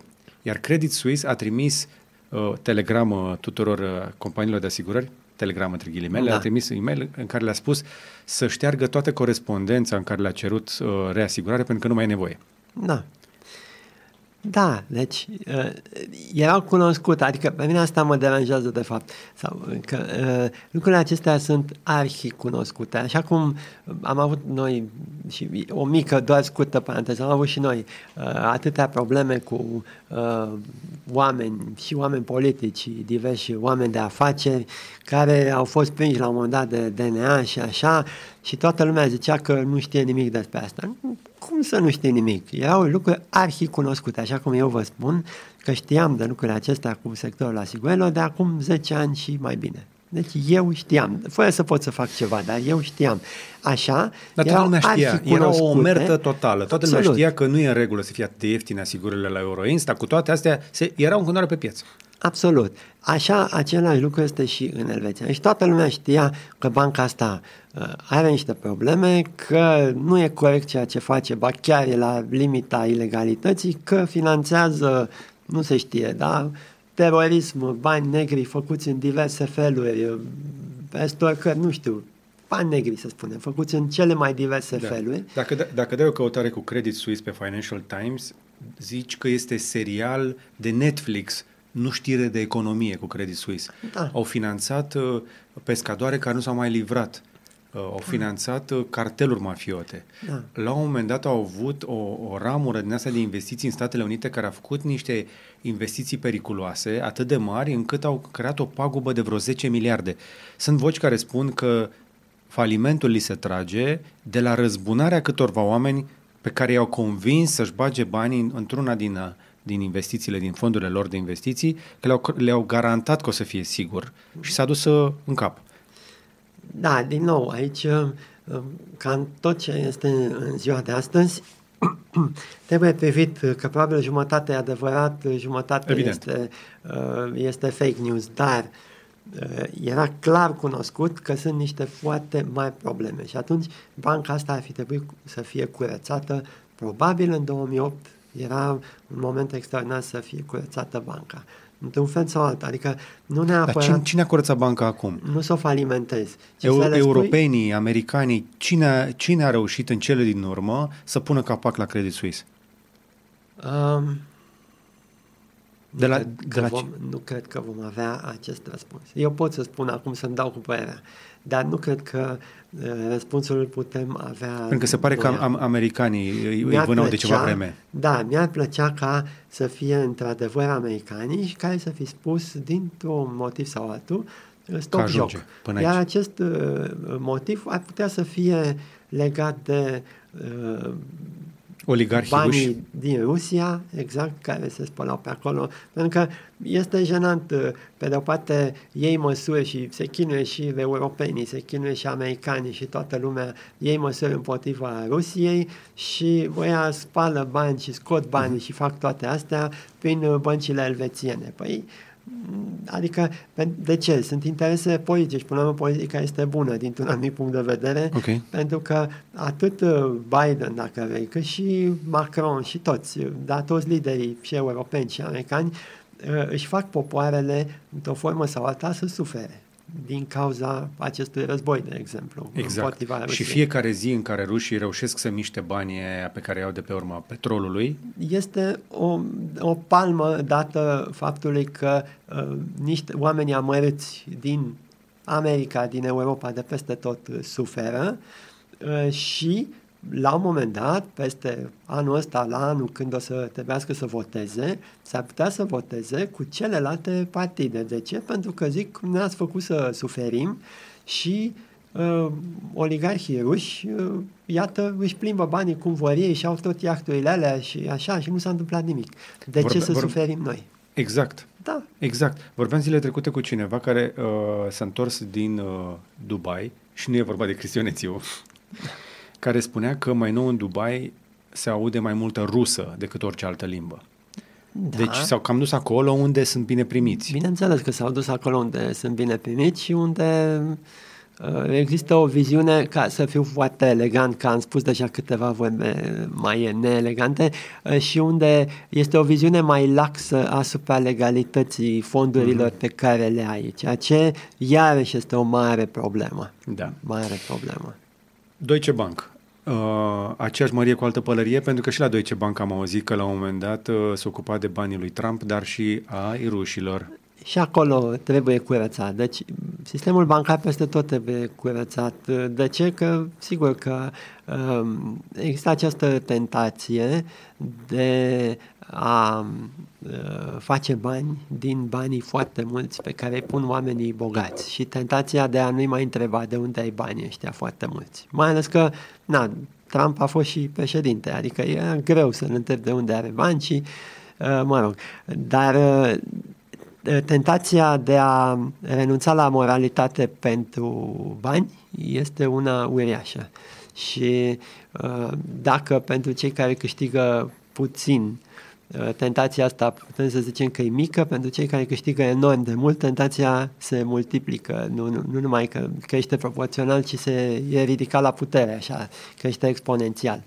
Uh, deci da, și Deutsche Bank are probleme. Așa, foarte multe bănci au probleme, nu le poți curăța pe toate odată, dar vine un moment în care poți să spui stop joc, cum ați făcut primul milion, ca să revenim la expresia aceea, cum ați făcut primul milion profit, vă privește, dar de astăzi nu mai faceți profituri așa de mari. Și această modalitate, această abordare funcționează, pentru că, iată, Rockefeller după aceea a făcut încă o dată spitale, universități, na, adică chiar a ajutat America, a făcut infrastructură, a făcut lucruri bune până la sfârșitul vieții, el și familia lui după aceea. Deci căci, cumva, cumva, până căci la urmă s-a trebuie... spus, clar, cum ai făcut pe un milion nu contează, dar de acum miliardele pe care le ai, o bună parte dintre ele uh, faci lucruri bune. Până când ajungem să vedem că vor face chestii bune, uh, Deutsche Bank a pierdut în ultimele, ultima lună 26%, uh, Săptămâna asta, după vreo 15% o cădere, a trebuit scoasă la tranzacționare, din câte știu. Nu este singura bancă cu probleme. În momentul ăsta, uh, spre exemplu, și Commerzbank, Credit Suisse, Unicredit are probleme. Sunt multe bănci care sunt în dificultate. Credeți că există riscul să vedem la Deutsche Bank un scenariu similar cu Credit Suisse? Uh, cu siguranță, dacă se va ajunge într-o situație delicată, nu e o bancă prea mare ca să poată fi lăsată. Asta nu, nu e un joc și păi nu e o glumă. Exact. E prea mare ca să uh, poată fi lăsată să pice. Uh, da, e prea mare. Acum, cine o cumpără e greu de spus, pentru că chiar Valoarea este una dintre cele mai mari bănci. Este, exact. Da. Are o valoare de piață de 18 miliarde, nu știm exact ce depozite are, dar valoarea efectivă a băncii este de 18 miliarde. 18 miliarde sunt bani mulți chiar și pentru guvernul german. Da, uh, probabil dacă chiar va fi nevoie o să fie curățată de activele toxice și lăsată așa, cu nume probabil tot Deutsche Bank uh, și se curăță o parte din active. Cum, până la urmă, cum s-a făcut, dacă cine își mai amintește, cu Bancorexul nostru care a fost pe luat de BCR și partea toxică adică ceea ce de. se furase, a fost pus uh, separat și am plătit-o noi din taxe. Că Campania asta, asta de curățenie în băncile europene nu a început acum în, în, în recesiune, a început de câțiva ani. Acum vreo 2 ani știu că cei de la ING au fost uh, uh, scuturați bine de tot de antifraudă și au introdus în momentul acela cele mai agresive sisteme de verificare a deponenților. Bineînțeles, da, acesta este calea, deci este momentul să li se spună uh, stop joc. Nu s-a dorit până acum lucrul acesta, dar până acum uh, nu erau atât de mulți și de agresivi uh, uh, oligarhii ruși, uh, oamenii, tot, hai să spunem tot oligarhi tuturor, uh, chinezi, uh, arabi uh, și alții care uh, nu se mai satură de bani și uh, fac uh, toate aceste activități de spălare a banilor care au început să aibă uh, un impact negativ atât de mare asupra societăților, în, asupra oamenilor obișnuiți, uh-huh. încât nu mai poate continua uh, situația așa. Deci pe de o parte ne bucurăm că se curăță niște bănci de genul ăsta, pe de altă da. parte însă, chestia asta va accentua, cel puțin pe termen scurt și mediu, durerea absolut va costa întotdeauna, sunt costuri și de aceea ă, toată lumea și mai ales politicienii evită, pentru că costurile acestea înseamnă voturi pierdute întotdeauna, pentru că oamenii obișnuiți se trezesc și spun, ă, dar nu a știut, așa cum am vorbit noi, am avut discuția la începutul așa acestei emisiuni cu ASF-ul, dar nu a știut? De ce acum, după 9 ani, vă treziți. Așa putem să spunem și la guvern, și guvernului german sau olandez sau toate celelalte, dar nu a știut până acum, de ce vă treziți abia acum? Și e o întrebare la care e foarte greu să răspunzi. Nu poți să spui, am știut, dar am închis un ochi așa, dar acum nu se mai poate că ne-am hotărât noi. E greu, este un răspuns greu de dat din punct de vedere politic. să spui am știut, pentru că dacă spui am știut, nu e bine. Și dacă spui n-am știut, înseamnă, înseamnă că, ești incompetent. Deci e o întrebare uh, de simplă. La noi, la noi nu spune nimeni nimic, așa da. că n-ai de ce să-i acuzi. E o întrebare simplă la care răspunsul este îngrozitor de complicat. Atunci venim mai aproape de casă. Dacă vedem probleme de genul ăsta cu băncile în țări civilizate, la noi încă niciuna aveți în minte o listă scurtă de bănci care ar putea să aibă probleme? Nu o să vă cer să dați nume, că sunt sigur că nu o să o faceți. Uh, nu o să o fac. Uh, de ce? Pentru că, nu pentru mine, dar pentru emisiunea ta, că te pot acuza băncile respective și... Uh, că forțăm noi un bank dacă, dacă vrei tu să pierzi banii făcând case sau făcând alte lucruri, e una, dar dacă e să-ți ia băncile din, în niște procese, mă tragi și pe mine și așa și e complicat. Nu. Deci nu putem da nume, păi nu, sincer. Nu, problema care este că noi nu avem în momentul nu, ăsta nicăieri informație transparentă da, despre băncile de Nu avem uh, informații, uh, din informații publice nu putem da asemenea. Deci în, mod, în momentul acesta băncile românești sunt uh, stabile. La nivel oficial. de la informațiile publice. Da. Cu siguranță pot fi afectate Scuze, beau puțin apă. Că... Beați apă liniștit, pentru că trebuie să vorbim și despre chestia asta. Din cauza că nu avem suficientă transparență dinspre băncile de la noi și supraveghetorul lor, care vine doar să ne spună că totul e liniștit, totul e bine, da. fără să intre în nuanțe, ar trebui să apelăm și la niște informații neoficiale. Uh, da. Uh, în primul rând, băncile uh, străine, în momentul în care ar avea o problemă băncile lor mamă, atunci, sigur că s-ar duce și în sistemul bancar românesc. De ce? Pentru că uh, băncile au un sistem de corespondență, adică ele se împrumută toate unele pe altele în fiecare zi. Okay. Uh, e lichiditate mare și dacă încep uh, unele dintre aceste bănci mamă să aibă probleme pe care le, va, le vor simți și sucursalele din România, imediat tot sistemul uh, va avea probleme. De aceea uh, această această um, interconectare a sistemului bancar face ca să nu-l poți lăsa. Pentru că pică și uh, nevinovați, ca să spun. Da. Dacă este să ne uităm după cele mai mari bănci din România, avem Banca Transilvania, din câte știu, da. peste da. 20%, după care avem BCR, să ne uităm un pic cum stau Uh, la Banca Transilvania nu există corespondent în străinătate, așa că nu pot să verific uh, niște cotații de pe bursa străină. Dar să ne uităm da, la, putem la să uităm pe bursa de valori din București, că o e să... listată pe BVB. Ok. Și, și sigur, a căzut în ultimele zile cu 2, 1, 2, 3%. 1, 2, 3% e puțin, pentru e că puțin, Erste da. are minus 20% da, pe ultima absolut, lună. Da. După Erste am zis că ne uităm la NG Bank, minus 3% în ultima zi de tranzacționare la uh, vineri, minus 20%, cam tot uh-huh. acolo pe ultima lună și graficul este puternic scăzător. Uh, ce am putea să mai luăm? Am zis că uh, Unicredit da. E, e, sau nu, hai să luăm BRD. La BRD. BRD, că în, în ordinea mărimii, ia să vedem, pe ultima lună. Luăm așa, să vedem, sunt cifre publice, nu? Da, absolut. BRD, să luăm Societe General. Da, Societe General, sigur. Societe. Ia să vedem, că nu găsește direct așa. Societe General. Uh, minus 6% vineri și pe ultima lună minus 25%, deci deja avem da. un minus 5%, mai ales că avem, cred că și situația din Franța, s-ar putea să adauge la problemă? Da, faptul că s-au bătut oamenii peste zi. Și încă da. se mai bat. Da. Uh, ce altă bancă să vă mai zic? Uh, am zis de Unicredit. Am zis de Unicredit similar, dar da. hai să verificăm totuși. Unicredit. Da. La Unicredit avem minus 4% vineri și pe ultima lună minus 14,94. Nu e așa de rău. Da. Deci deocamdată avem între minus 14, 15 15 și minus 25. 25. Și am putea continua așa. cu majoritatea Absolut. băncilor. Da. To- și companiile europene uh, simt durerea. În momentul acesta putem spune că din punct de vedere economico-financiar la nivel bancar și companii europene intrăm oficial în recesiune? Pe uh, baza ceea ce vedem pe graficele astea de, de, de pe bursă? Este o șansă foarte mare să se întâmple așa, pentru că, uh, în general, o asemenea cădere, o corecție a burselor uh, duce spre recesiune. Da.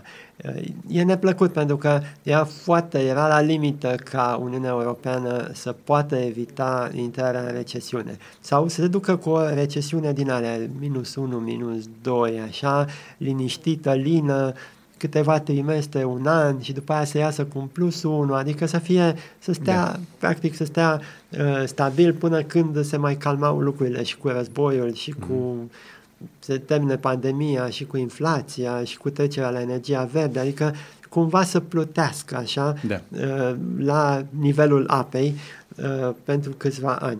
Dar aceste evenimente pot să aducă o corecție și corecția aceasta a piețelor să ducă la o recesiune și este, într-un fel, este păcat uh, pentru că nu oferă posibilitatea sistemului bancar, de exemplu, și a sistemului corporatist în general să se curețe. El nu se poate curăța. A, a, aici e marea problemă. Când e recesiune, nu se curăță sistemul. Pentru că tocmai el trebuie ajutat și atunci nu-l curești, ci îl ajuți. Iar când este creștere economică, atunci ar trebui să curețe, dar atunci nimeni nu are interes să-l curețe, că uh-huh. zice că lasă să facem și noi bani. Ok. Bun. Și asta ne pune în fața unei probleme. Uh, că vorbeați de Rockefeller mai devreme și de alți băieți de felul ăsta, am un editorial în Financial Times uh, al lui Ruchir Sharma, sper că nu zic uh, numele uh, greșit, uh, care face parte din bordul celor de la Rockefeller International, care vorbește despre că și primul paragraf te face să, să zbărlească pielea, zice așa.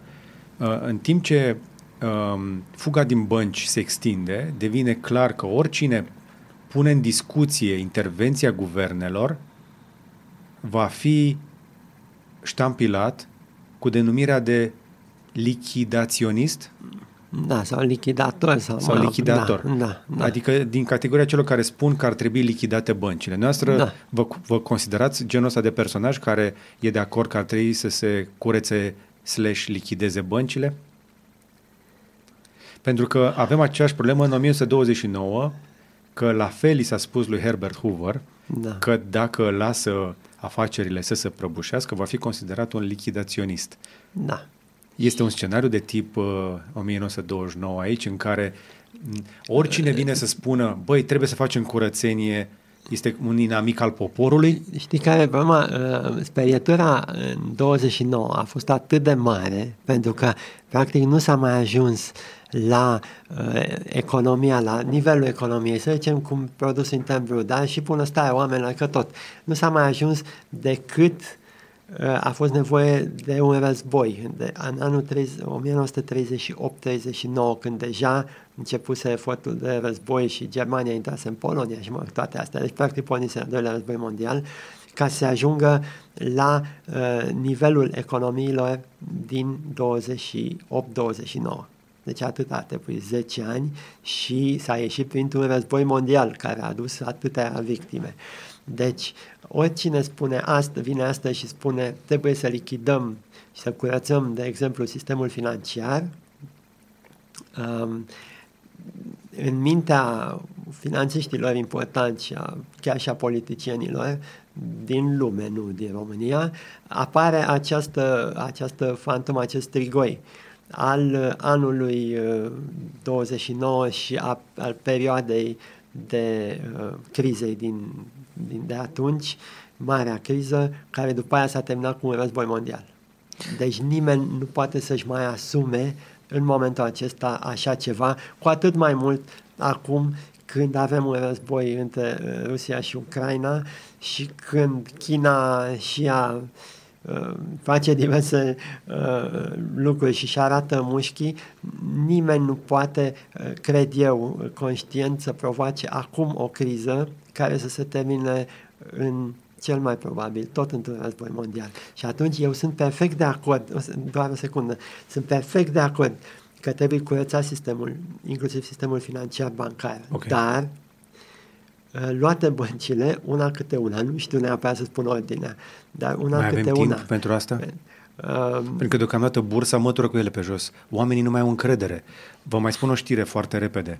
În momentul acesta, fondurile de investiții au ele prea mult cash. De unde credeți? De la oamenii care au fugit cu banii din alte bănci da. decât din Silicon Valley Bank sau uh, First Republic, în momentul ăsta Goldman Sachs, JP Morgan Chase și Fidelity, doar în Statele Unite, că acolo sunt ceva informații de genul ăsta de care aflăm, au 273 de miliarde care să facă ceva. Oamenii au și au zis, luați-ne banii, faceți ceva cu ei. Da. Pentru că oamenii fug din bănci.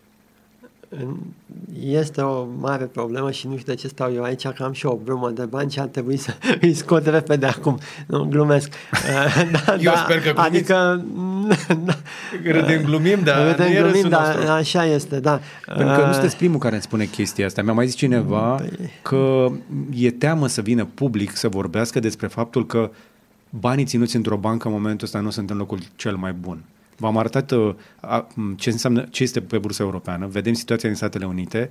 Din nou, nu o să fim noi ăia care declanșăm așa ceva în România, nu asta ne-am propus. Nu. Uh, ideea dar, trebuie, este... dar trebuie să vorbim un pic despre realitate și concret. Ideea este că uh, nu e, dacă scoți banii din bancă uh, și crezi că ținându-i la saltea, de exemplu, uh, sunt mai protejați, nu. Dacă Doamne ferește, se întâmplă o problemă ca o, o criză ca asta, hiperinflația va fi unul dintre efecte, mai ales în România, nu, dar și peste tot în lume.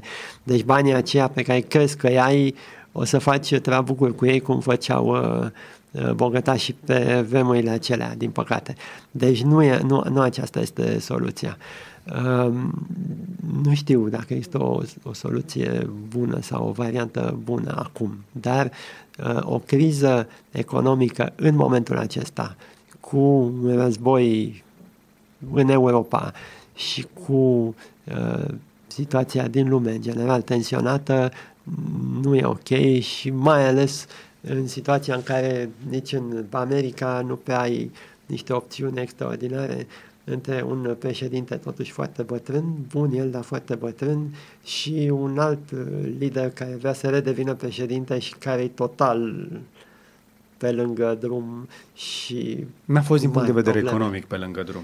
În perioada în care a fost el președinte s-au mișcat câteva chestii din punct de vedere economic. Din nou, uh, eșalonul 2, eșalonul 3 sunt uh, ah, okay. cele care fac să meargă țara și ar fi mers mult mai bine altfel cu un președinte ca lumea.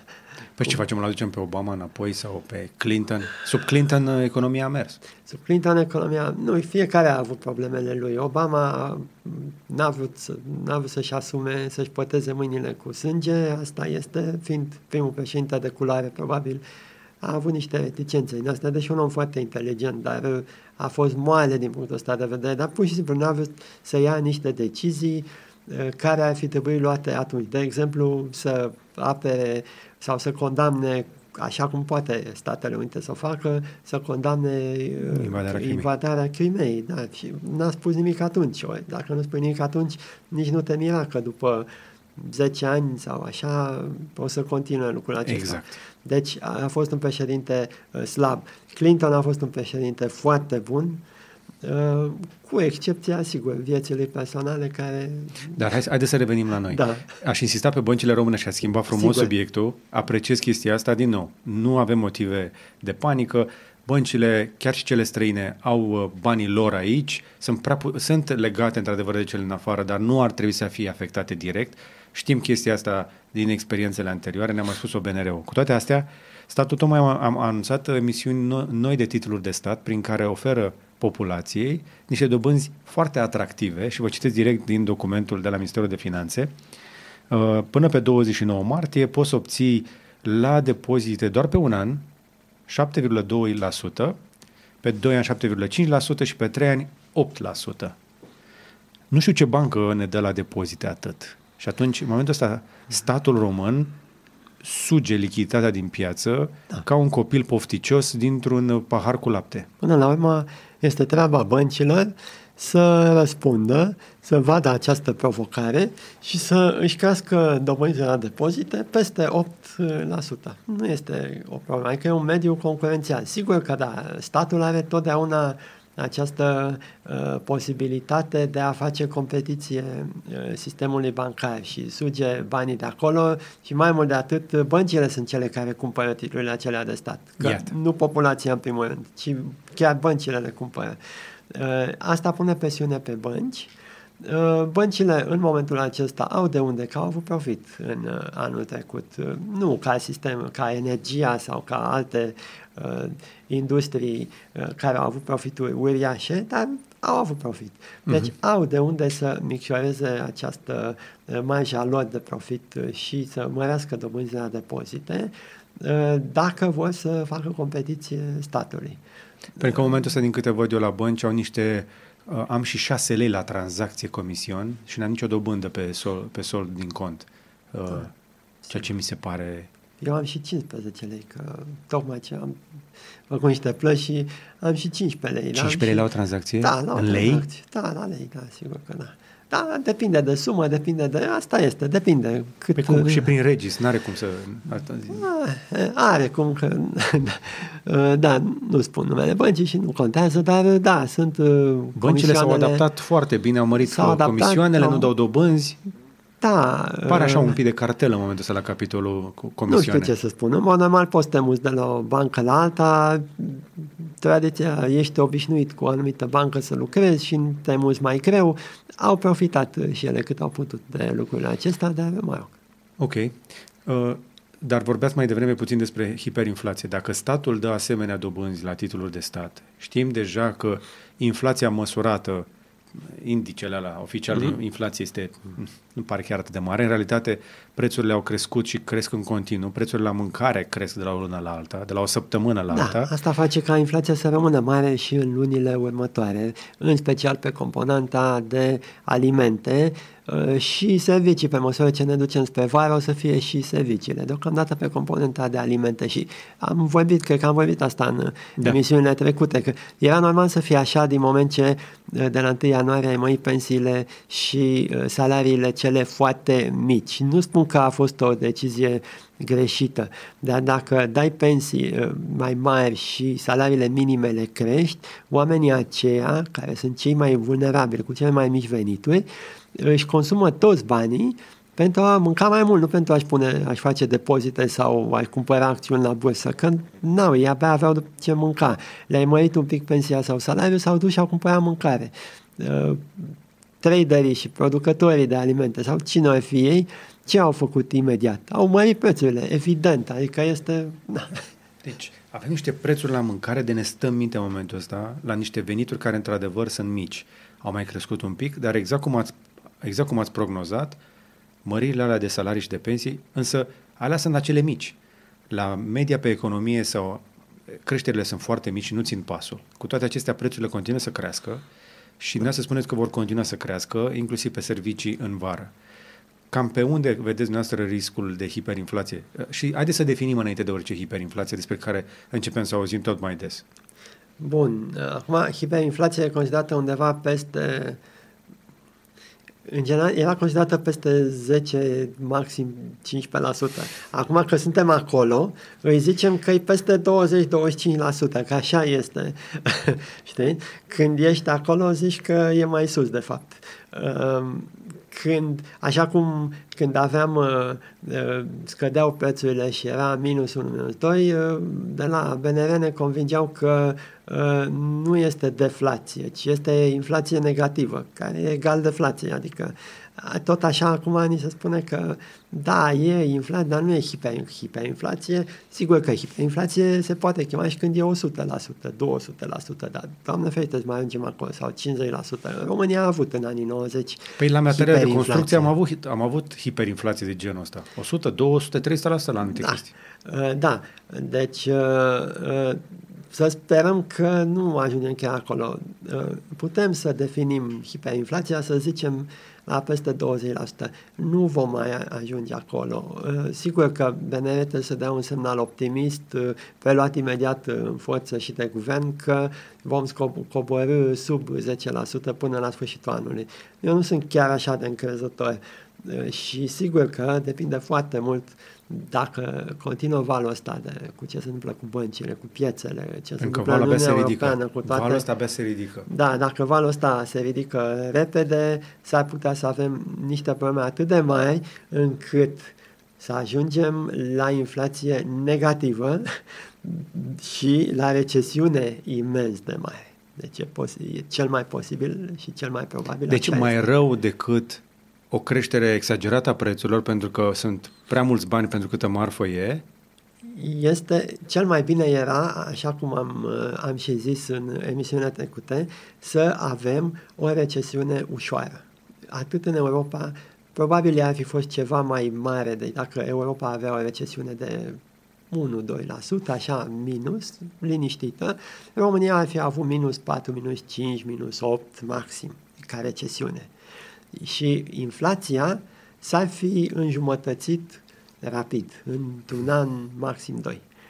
Acum, eh, cel mai urât scenariu este o, o recesiune brutală în eh, America și Uniunea Europeană, care sigur că va veni și în România cu de două ori mai mult, de două ori mai puternică sau de trei ori mai puternică decât ar fi în Uniunea Europeană. Pentru că noi nu avem destulă producție, nu avem o economie care stă pe picioarele ei, suntem că remorcați la Uniune. Noi suntem uh, volatili și depindem de Uniune. Dacă în Uniune este recesiune, nu mai avem cerere de produse la export de acolo și nu mai avem banii pentru ajutor, pentru că în momentele de criză ei își uh, gestionează banii către țările mari și încep să fie mai puțin generoase în a da celor de la PNRR-ul margine, ăsta cu atât de- PNRR-ul și cu toate astea. Deci, în situația asta și am demonstrat asta și în trecut. Și în 2008, volatilitatea asta mult mai mare. Deci noi Se vor uita mai cu atenție la documente și vor vedea Absolut. că nu suntem cu actele în regulă și noi v-am dat banii, dar voi nu puteți să-i i-am dat, luați. dar nu puteți să-i luați și mai ales nu meritați să-i luați, că n-ați făcut nimic din ce ați promis că o să faceți. Pe bună dreptate. E bună dreptate, absolut. Bun. Nu se discută. Am înțeles așadar care sunt riscurile, Da. am înțeles care este situația, sper că este mai clar pentru toată lumea ce situație suntem. Ajutați-mă doar să mai, ex- uh, să mai înțeleg ce înseamnă scenariul ăsta cu deflaționist care spuneți că este brutal. De ce este mai rău să se prăbușească prețurile în momentul ăsta? Pentru că ele se prăbușesc doar ca o uh, măsură sau ca o urmare a unei scăderi a puterii de cumpărare a oamenilor foarte mare. Ceea Care ce vine din care șomaj. Vine din, re- din șomaj care este indus de uh, o recesiune brutală. Deci dacă uh, România ar mai avea uh, sau intră într-o recesiune de minus 10% poate, sau cum am mai avut în anii 2009 înco- încolo, minus 10, minus 12, minus 15%, nu știu, zic și eu, atunci sigur că da, duci și inflația repede de la 16% la 5%, 4%, uh, pentru că, sau poate chiar mai jos, sau poate chiar către 1-2%, pur și simplu pentru că oamenii nu o să mai aibă bani să cumpere și oamenii însemnând masa oamenilor. Totdeauna sunt cei bogați care, ok, în loc să-și facă uh, concediu pe coasta de Azur, o să-l facă mai în Bali sau mai la sau mai la Dubai sau mai cine știe unde. O, Dar, nu ziceți că și după aia ce că bubui prețurile, mă da, probabil. Dar din cauza rușilor. Din care cauza s-au dus. rușilor, Da. exact. Ce, Dar, vedeți? Cerere mare. Da, oamenii uh, care vor suferi totdeauna suferă cel mai mult cei cu veniturile cele mai mici. Bun. Și acum, venim uh, la întrebările voastre, venim uh, la întrebările membrilor noștri uh, pe care le-am adunat aici. O, o să las ultima parte a interviului de astăzi. Eu aș mai avea multe întrebări, dar cred că am acoperit ce era important pentru astăzi. E duminică seara, aș vrea să vă las să vă mai Ne mai și vedem păcat- și altă dată, sigur. Ne- Neapărat. mai veniți? Bineînțeles Vă că place? da, cu Mai- dragă inimă, mai ce mai plăcere. Bun. Monica Marinescu, care este foarte, foarte vorbăreață și apreciez chestia asta, că e foarte activă, e zice așa, și asta este o chestie care, sincer, mi-a luat vorba din gură. Salutare, sunt în faza de construcție a unei case, am terminat fundație și nu știu dacă se continue acum cu construcția sau să aștept, poate să ieftinez materiale și manopera, deflație de care ziceați. Se cumpăr materialele acum sau să aștept? La ce să ne așteptăm așadar în sectorul construcțiilor?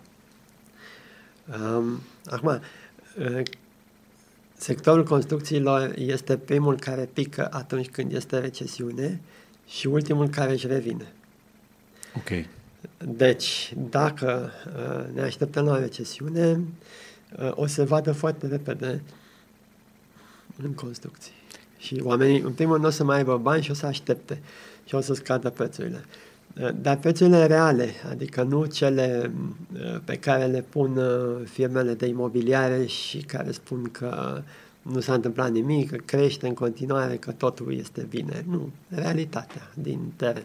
Realitatea din teren, vă spun ce am observat eu, am făcut 800 de kilometri vineri, am fost la Cluj, apoi la Brașov, am văzut mai multe anunțuri ca altă dată în geamuri de vânzare, deci semn că nu s-au vândut încă, au ajuns să pună anunțuri în geam și am primit mai multe răspunsuri la cerere de ofertă trimite, trimise în trecut către mai multe firme cu prețuri competitive. Mi-a spus uh, dirigintele de șantier că prețurile sunt bune. Și mi-a venit șeful de echipă și mi-a făcut evaluarea și este pregătit să înceapă lucru.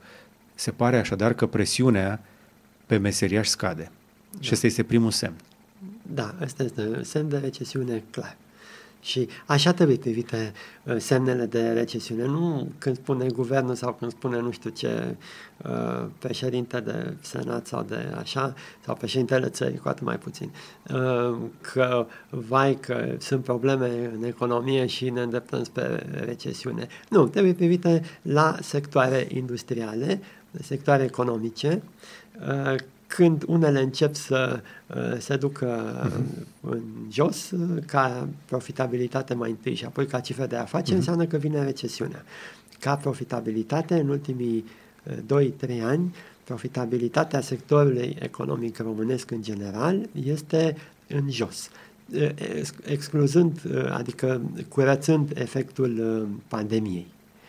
Aha. Da? Deci tot ce am câștigat deci, în pandemie deci, se șterge. Uh, lucrul acesta înseamnă că la orizont ar fi o recesiune pentru România. Așa, așa arată cifrele. Dacă vă mai aștept o informație, și una dintre agențiile mari imobiliare din București uh, s-a închis săptămâna trecută. Ok. Deci, uh, ce să facă uh, doamna sau S-a, domnișoara? Da. Uh, acum, dacă s-a apucat să construiască, uh, trebuie să construiască, dar probabil să mai caute niște oferte, adică să nu le ia acum pe cele mai, mai mari, că probabil uh, vor scădea prețurile. Dar acum, uh, na, să, cum să spun, uh, eu dau sfaturi, dar uh, să Sunteți nu se supăr. Da. Sunt conștient că s-ar putea să nu fie așa, că na, asta e. Se pot întâmpla lucruri uh, da, nu, nu puteți garanta nu pentru lucrul Nu pot garanta pentru lucrul ăsta. Am mai întâlnit pe cineva, spre exemplu, zilele trecute, am fost să-mi iau pașaportul m-a, și mi-a, m-a, mi-a uh, pus o întrebare un tânăr care m-am intersectat acolo, zice, am niște bani puși deoparte să-mi iau apartament acum și la fel i-am spus, dar ești sigur că vei fi tot aici în, în locul ăsta peste 5 ani? Da. Nu mai bine ții banii pentru Răs- oportunități? Răspunsul e foarte simplu. Um, este primul apartament pe care ți l-ai cumpărat? Dacă da, uh, și îi mai pun atunci o întrebare. Uh, mai poți să stai cu părinții sau unde stătai sau te-ai căsătorit cumva sau aștepți un copil și. și așa. Și dacă și ai spune, da, nu mai pot că din diverse motive trebuie sau stăteam în chirie și e prea mult, răspunsul este da, cumpărăți apartament acum. Dar să fii conștient că uh, dacă acum un an sau doi pentru că erau dobânzile foarte mici. Ai fi putut să-ți cumperi probabil la banii pe care ai un apartament, la salariul pe care ai, poate un apartament cu trei camere, să spunem, Uh, nu vorbim de casă, vorbim de apartament simplu. Acum probabil că o să poți să mai cumpere doar un apartament cu două camere, tot de banii aceia, pentru da. că între timp au crescut uh, dobânzile. Dacă ai nevoie de el, însă cumpără-l. Dacă este a treia casă pe care vrei să o cumperi, că te-ai gândit tu să o închiriezi după aceea, mai bine mai stai. Bogdan Mușat uh, întreabă ceva care atinge foarte mult în ce am vorbit noi, dar poate reușim să uh, clarificăm. Zice așa că pare că America se află deja în recesiune prin concedierile care au loc și înghețarea la angajări noi, pe când companiile din Europa, în special Germania, pare că o duc ciudat de bine și încă fac angajări. Se poate ca economiile europene să treacă așa de bine prin recesiune sau este pur și simplu un efect de lag, de întârziere, care va lovi, va lovi Europa mai târziu? În general, efectul de întârziere între uh, Statele Unite și Europa este de maxim 2-3 luni. Okay. Um, firmele care fac concedieri în America sunt cele în sectorul IT. Și nu numai, și Amazon a dar început. Amazon... E comerț, totuși. Da, dar tot sectorul IT. Uh, ok. Adică face, uh, este comerț, dar este comerț uh, dus în sus tot de, de IT. Uh, mm. Într-o formă sau alta. Uh, într-adevăr, Europa o duce puțin prea bine uh, și Europa înseamnă Germania, pentru că Germania este motorul. Da. Dacă uh, avem o problemă majoră la Deutsche Bank și dacă uh, se va contamina un pic tot sectorul financiar din Europa, dar din Germania în primul rând, adică se va simți puternic acolo, uh, s-ar putea să vedem recesiune în următoarele una, două luni, anunțată și în Germania și în țările majore, adică și Italia, și Franța, și Spania. și Notați-vă așadar, suntem în 26 uh, martie, domnul Cabat spune că în, până în iunie... Până în mai-iunie o să... O să se declare să... oficial recesiunea. Da.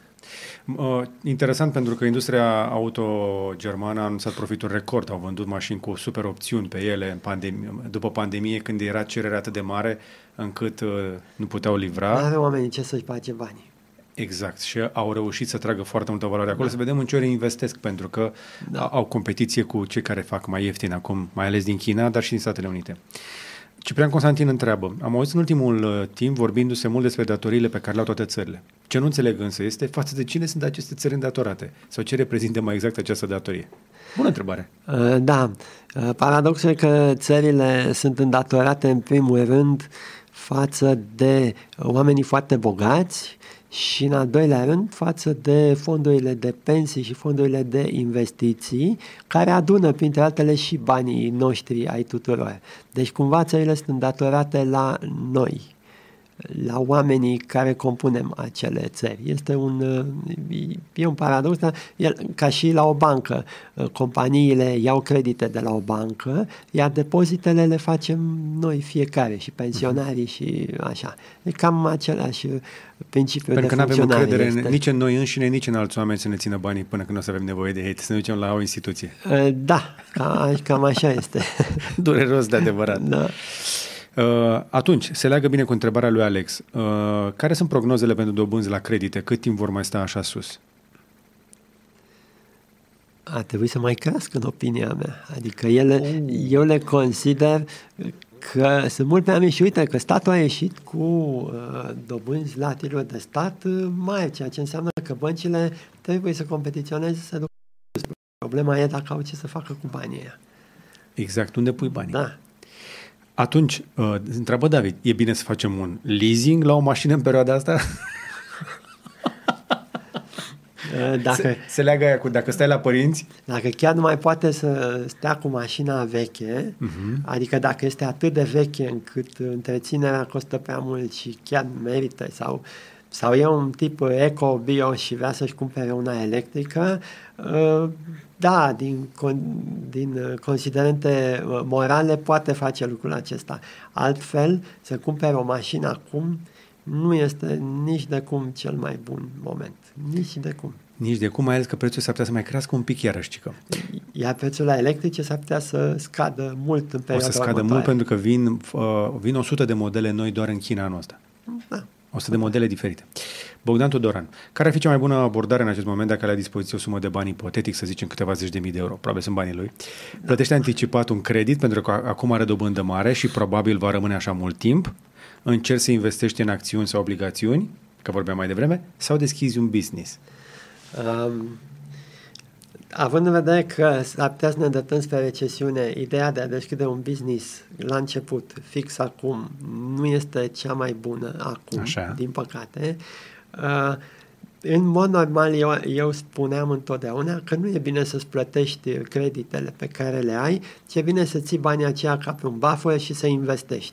Având în vedere însă, din păcate, că în ultima vreme uh, pare că randamentele pe piața de capital sunt foarte mici și pe obligațiuni și pe tot sunt mici, uh, cred că este acum, pe termen scurt, o soluție bună să replătești creditul cât mai repede și uh, să fii să foarte fii, prudent să fii liber de contract. Pe care, să fii liber de contract. Deci în perioadele de recesiune și în perioadele uh, volatile și de, de probleme economice, e bine să fii cât mai liber de contract, adică să nu ai nici datorii și dacă ai bani în plus, nu știu da. ce să faci cu ei. Răzvan uh, întreabă ce e de făcut concret în următoarea perioadă sfaturi pentru oameni cu venituri medii și submedii, adică cu venituri mici. Ați mai spus puțin mai devreme, sunt primii loviți.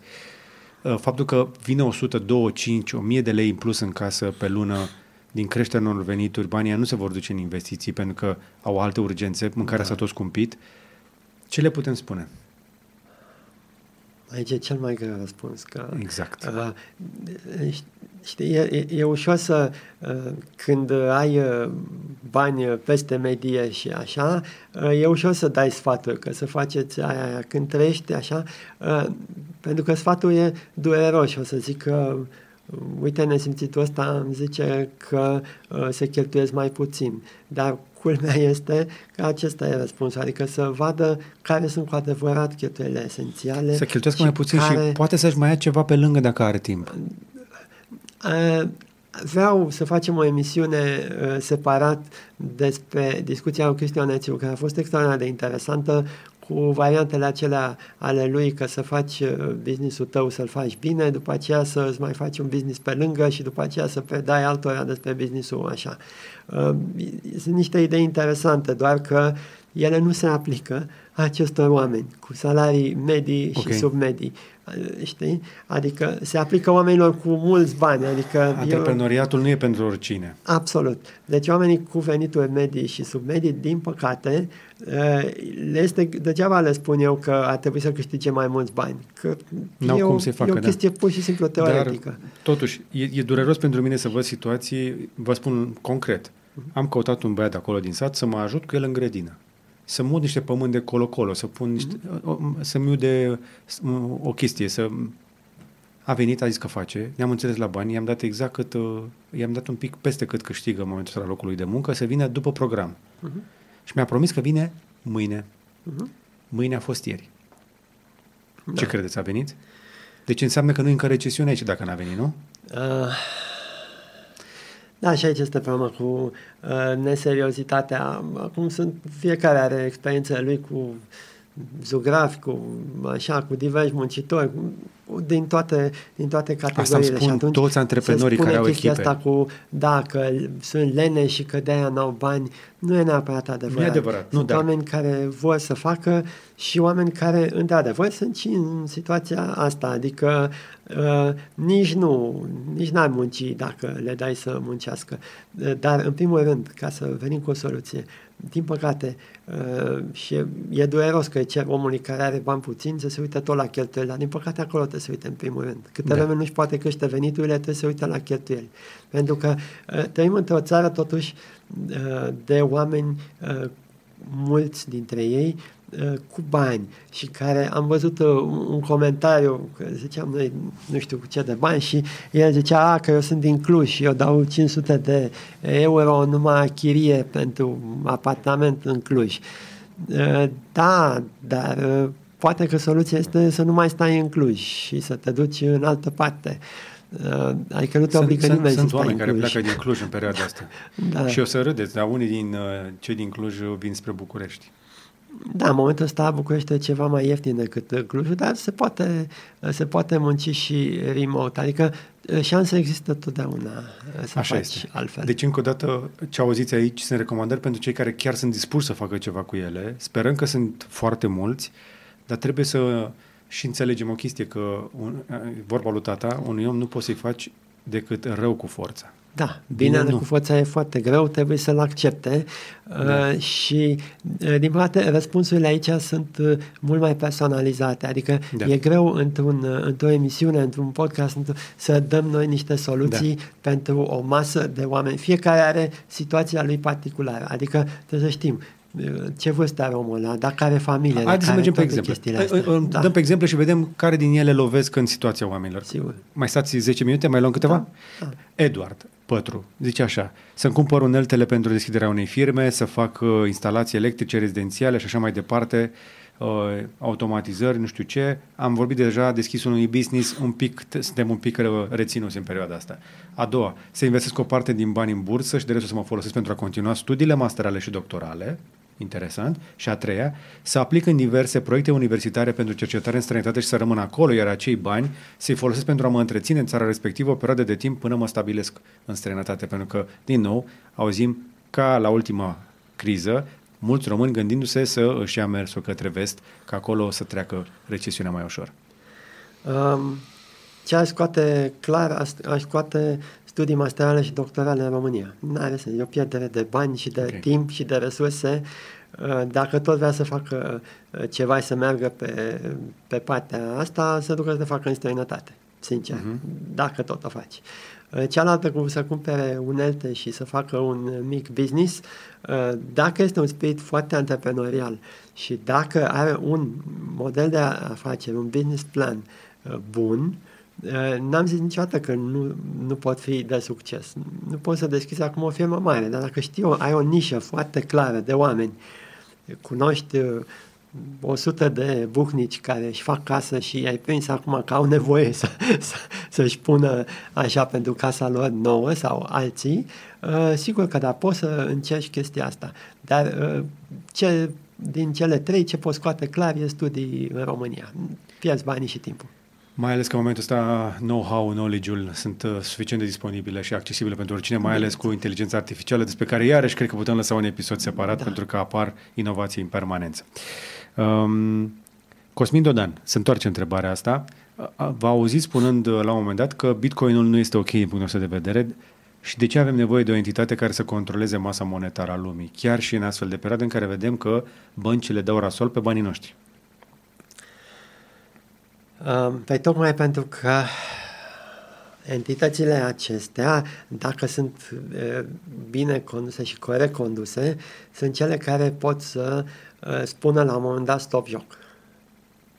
Deci uh-huh. asta este rolul lor, este să uh, vină cu niște criterii morale de a face business. Faptul că nu s-a făcut între timp nu este o scuză să zici, uh, a, atunci mai bine să nu avem deloc. Uh, e simplist să spunem că trebuie să înlocuim cu totul ceva. Uh, nu, deci nu, nu trebuie să înlocuim cu totul, trebuie cu pași uh, mărunți să facem lucrurile mai corect. Și încă o dată, oricui spune că nu se poate așa ceva, o să dau totdeauna exemplul Americii cu perioada lui de, perioada ei de haiducie, în care la un moment dat li s-a spus marilor magnați care au făcut o grămadă de bani, ă, stop joc, de acum încolo întoarceți banii ăștia în economia americană și ei au făcut chestia asta. Ok. Adrian Troi, o întrebare. Fiind, fiind, fiind punându-se în subsidiar, adică asta nu uh-huh. e mhm. public așa, dar spunându-se că dacă nu faceți asta, vă întrebăm ce ați fă, de, cum ați făcut primul, primul milion. milion. Ai întrebarea cea mai grea. A, da. Adrian Troi, întrebare foarte bună. Dacă mâine ar fi funcțional sistemul BRICS, adică țările în curs de dezvoltare care vor să treacă la tranzacții pe yuan, și dacă prețul petrolului ar fi raportat la yuan, care ar fi impactul imediat în perioada de șa- primele 6-12 luni? Bună întrebarea asta, pentru că se discută din ce în ce mai des despre lucrul ăsta. China a mediat deja între saudiți și Iran, îi vedem pe scena globală parteneri cu o grămadă de țări. Ar fi o schimbare geopolitică foarte dură, în care ar căpăta mult mai mare importanță China, în primul rând, de a deveni noul lider în locul Statelor Unite, dar BRICS este și Rusia, unul dintre bărâri, al doilea e Rusia, ehm, India, care este foarte tranzacțională și China e o țară foarte tranzacțională, deci dacă îi dai bani, nu, nu are principii morale și China, nu China așa, ci, dar și oamenii foarte mult acolo sunt tranzacționali, dar sigur, vorbim de conducere aici. Rusia este Rusia pe care o știm, uh, în India, de asemenea, nu sunt, uh, nu știu ce principii morale, acolo este și o uh, o diferență foarte mare între, între bogați și săraci, deci este o, o societate foarte... Iar Brazilia tot așa, e foarte afectată de corupție, adică să dai puterea în acest moment țărilor arabe, uh, Chinei, Indiei, Rusiei și Braziliei și Africii de Sus, să spunem că dacă mai sunt băgați și eu uneori acolo la, la sâul acela, um, nu este momentul acum. Cu dar, siguranță. Dar cu siguranță știm cu toții că democrația nu a avut niciodată o perioadă bună, ba din potrivă, în ultimii ani, democrația este într-un ușor declin. Avem uh, o ascensiune a autocrației, a dictaturii peste tot pe planeta asta. Dar fix către război ne duce o înlocuire a Statelor Unite și a Uniunii Europene acum cu țările VIX, fix către război. Pentru că în momentul acela uh, Rusia, pot să zic că cine mă mai oprește, China o să își ia partea de Asia uh, și așa mai departe. Nu vrem să ne gândim. Da, cred că ce mai poate încetini este când o să se lupte între ei, că și China cu India au niște meciuri acolo pe, pe graniță. Da.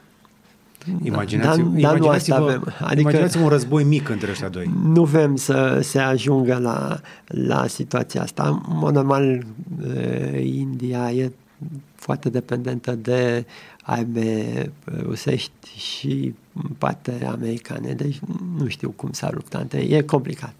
Nu, Ok. okay. e, e un subiect prea complicat. Uh, Nu că nu mi-ar place să pară aici uh, geostrateg și așa, dar e un subiect mult prea complicat totuși. E o pălărie mare Din pentru păcate, noi. însă e prea complicat pentru oricine și găsesc foarte greu parteneri de conversație în legătură cu Est.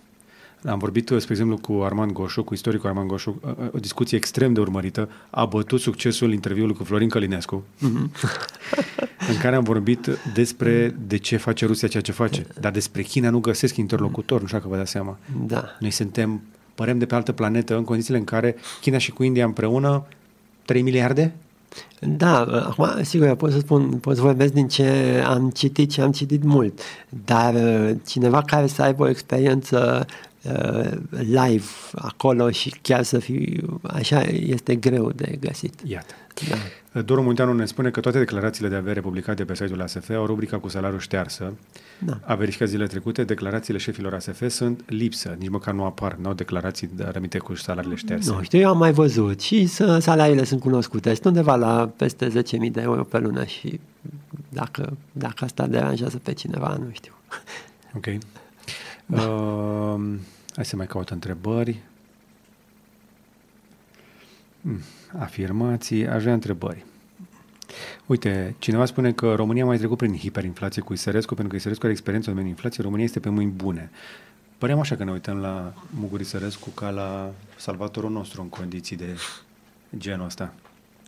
Uh, un om nu poate face chiar așa de mult, uh, nici măcar o echipă. Uh, pot, pot face multe din, din experiența pe care o au și modul în care relaționează cu băncile comerciale, dar uh, nu este un mesia uh, sau nu ai posibilitatea ca un singur om să-ți salveze un sistem uh, bancar dacă e o vreo problemă. Iată.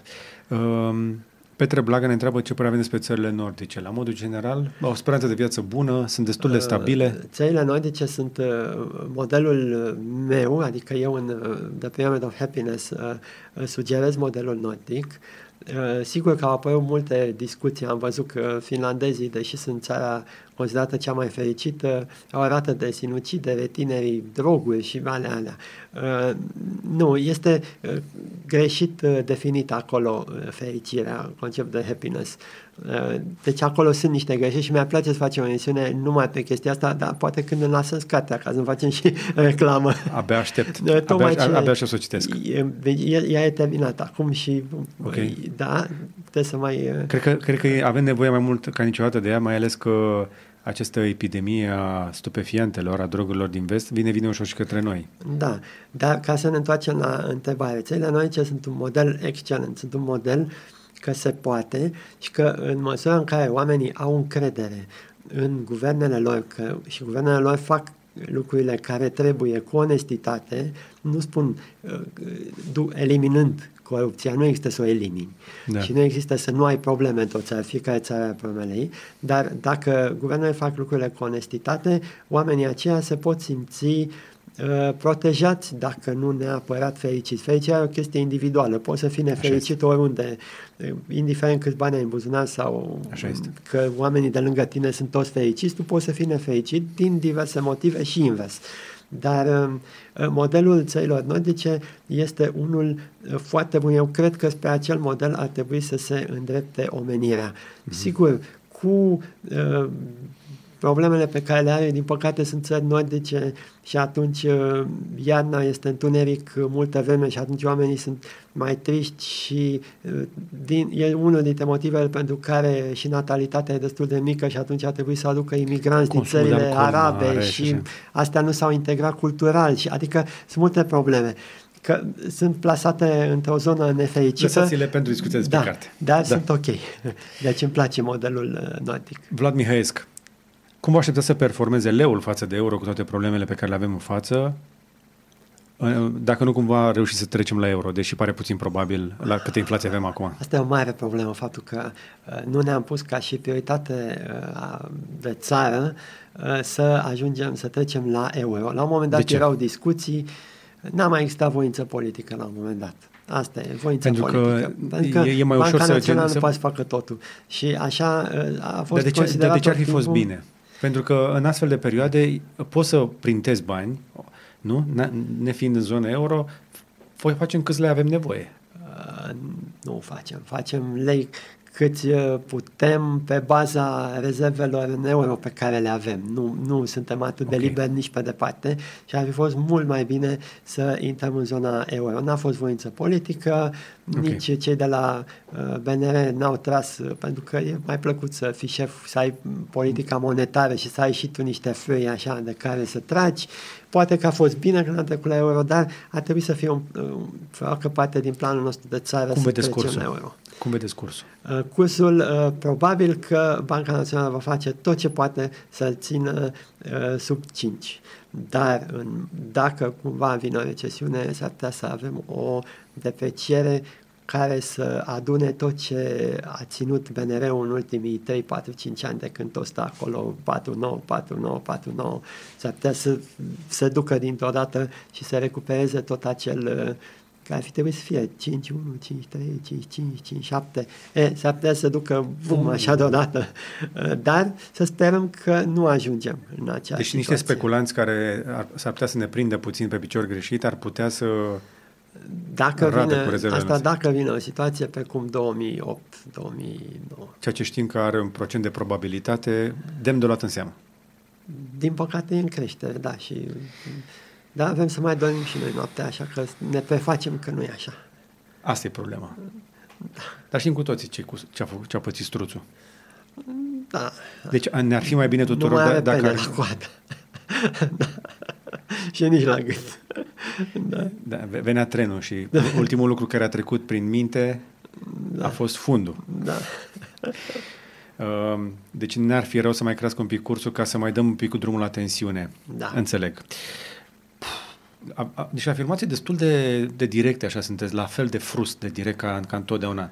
Uh, Puțină lume vorbește atât de deschis despre problemele noastre economice. Economia este așa, degeaba o dăm pe limbaj politic. Economia este uh, foarte directă. Uh, sunt niște, uh, le-aș spune, nu chiar legi, dar uh, sunt niște uh, echilibre acolo care uh, nu țin cont de ce vrea un partid sau ce vrea alt partid, mm-hmm. ci cum tragi de un lucru sau, sau de altul. Și fiecare lucru pe care îl fac politicienii are un cost, pe care îl plătește de altcineva. Asta, da. e, partea, asta e partea frumoasă de a, a, Macron de a intra în politică. Asta. Cu da, atitudinea asta, da, Macron, da, în da. momentul ăsta este considerat dictator în Franța, doar pentru că le-a spus pe și le-au francezilor, bă, nu vă mai putem lăsa la pensia la 62. Dar știi care, știi care e chestia? Că uh, culmea e că, într-un punct de vedere, are dreptate, um, adică nu o poate lăsa pentru că calculele arată că nu merge, uh, pe de altă parte, soluția există, dar nu o poate propune el. Este ca cei care au enorm de mulți bani. 42 de miliardari. Exact. Să, nu doar aia 42. Deci și aia care au 500 de milioane, tot, tot acolo sunt și sunt mulți, încep să fie mulți, ăia să financeze uh, partea cealaltă. Ok. La o speranță de viață care se duce spre 80, nu știu. Nu, nu știu cât ar ține chestia asta cu miliardarii care să fie solidari. Um, Petrișor Sorinel Caracuda. O întrebare, dacă se poate, unde mai este safe să investesc banii lunar în momentul acesta? Are, are o brumă de bani. Unde îi pune? Da. Pe bursa de la Londra, Paris sau București? da. Pe care uh, bursă mă duc? Păi, în mod normal... N-am mai zis de aia de la New York. În, în mod normal, a trebuit să împată o treime la Londra, o treime la București și o treime la unde am mai zis, Paris sau whatever. Paris în momentul este peste Londra, apropo. Da, dar așa ar trebui uh, împărțiți banii. Da, dacă sunt o plumă, o lună pune în București, o lună pune la Londra, o, pun, o lună pune rău. la Se pune Paris, pe index? Dar în mod normal ar trebui să pună și pe Germania și pe China, și pe, adică să diversifice cât mai tare portofoliul. Sigur că dacă vine o criză așa, le rade pe toate. Da, asta este. Adică dacă Am înțeles. în speranța în care criza nu vine chiar peste tot, e bine să fii diversificat. Pentru că Londra, Paris și București sunt toate în, mă rog, Uniunea Europeană. Da. Londra nu mai e, dar tot... De Tom are o întrebare, ne apropiem de final, da, vă promit. Da, este un pic mai, mai profundă decât pare. Cum vor reacționa piețele financiare în cazul anunțării recesiunii? Tocmai ce v-am spus că sunt foarte mulți bani în fondurile astea care investesc pe bursă. Ce se întâmplă în momentul în care se anunță recesiunea pe burse? Acei bani uh, sunt captivi. Nu ai ce să faci cu ei. Nu, chiar nu ai ce să faci cu ei. Uh, și aici e și uh, marea capcană că dacă toți ne punem banii în fondurile de investiții, ele nu mai pot să asigure randamente bune, pentru că n-au în ce să investească. Să parieze una împotriva celelalte, să joace ping-pong cu banii noștri. Absolut. Și nu au cum să iasă, de asemenea, să iasă și să stea pe lichidități. Că mai pot să mai cumpere unele aur, unele, dar nu, nu aceasta este soluția. Uh-huh. Deci, uh, în momentul în care s-ar ajunge la o asemenea situație, uh, pur și simplu cad toate și uh, fie tuturor, să zicem, ni se vor înjumătăți banii, să spun așa. Uh-huh. Uh, Ita Diriro are o întrebare, dar uh, încerc eu să o văd dacă o înțeleg bine. Ridicarea, cred că do, zice, dobânzilor de politică monetară a băncilor centrale, cu încărcarea băncilor comerciale și de afaceri cu lichiditate, poate provoca o criză a NPL. Da, creditele neperformante, non-performing no. loans. Um, este adevărat, uh, cu cât crește dobânzile, cu atât uh, companiile care iau credit uh, și persoanele fizice care iau credite găsesc mai, pot mai greu să, să le plătească. Deci uh, crește NPL-ul și ușor, ușor te duce și în recesiune. De aceea a fost filozofia asta că ținem dobânzile foarte jos. Uh, ca să nu ca să, Da, numai că filozofia asta uh, e perdantă pe termen lung, că nu duce decât la bogații care devin și mai bogați, că își pun banii acolo știind că este această politică a dobânzilor mici, iar săracii participă puțin, adică nu se îmbogățesc cine știe ce. Deci, în momentul acesta, trebuie crescute uh, dobânzile, indiferent ce ar însemna. Și ce va mhm. însemna înseamnă o recesiune, pentru că prin asta poți să ieși da. ca să scazi inflația. Ultima întrebare, vă promit, uh, de la Matei. Într-o discuție despre optimizarea modelului unei afaceri cu domnul Cabat, ce tip de informații și sinteze de date ar trebui pregătite în prealabil? Omul e foarte aplicat. E foarte simplu, adică e foarte, ca să nu le spun acum și să pară că mai fac și reclamă, pur și simplu să intre pe, pe site-ul meu, pe Cabat Consulting și acolo uh, scrie și, sau să-mi trimită un e-mail Uh, pentru că am deja documentele respective Perfect. pregătite, deci nu e o problemă. V-am ridicat-o la fileu ca să vă, le spunem oamenilor cu ce vă ocupați, ca să vină cu banii noastre și așa cum o să fac acum o plasare și pentru magazinul meu, pentru magazinul nostru, trebuie să vă rog să intrați pe gb.ro și uh, în ciuda inflației, ținem prețurile cât putem de sub control, cumpărați-vă doar ce vă trebuie, dar avem destule chestii bune testate de noi, nu vă vindem uh, chinezării, vă vindem chestii care chiar credem noi că sunt bune, le-am testat aici și de-aia vi le recomandăm. Intră pe gb.ro și cumpără ce trebuie dacă îți trebuie. Și cu asta am la final. Vreau înainte de orice, înainte, înainte să ne luăm la repede, să le mulțumesc încă o dată membrilor noștri cotizanți, plătitori care ne susțin, mai ales în această perioadă. Și vreau să-i mulțumesc mai ales domnului Dragoș Capat, care încă o dată ne-a adus o bogăție de informație care cred eu că merită să ajungă la cât mai mulți oameni. Așa că dați cu like, share și subscribe și până data viitoare să vă fie numai bine. Seară faină!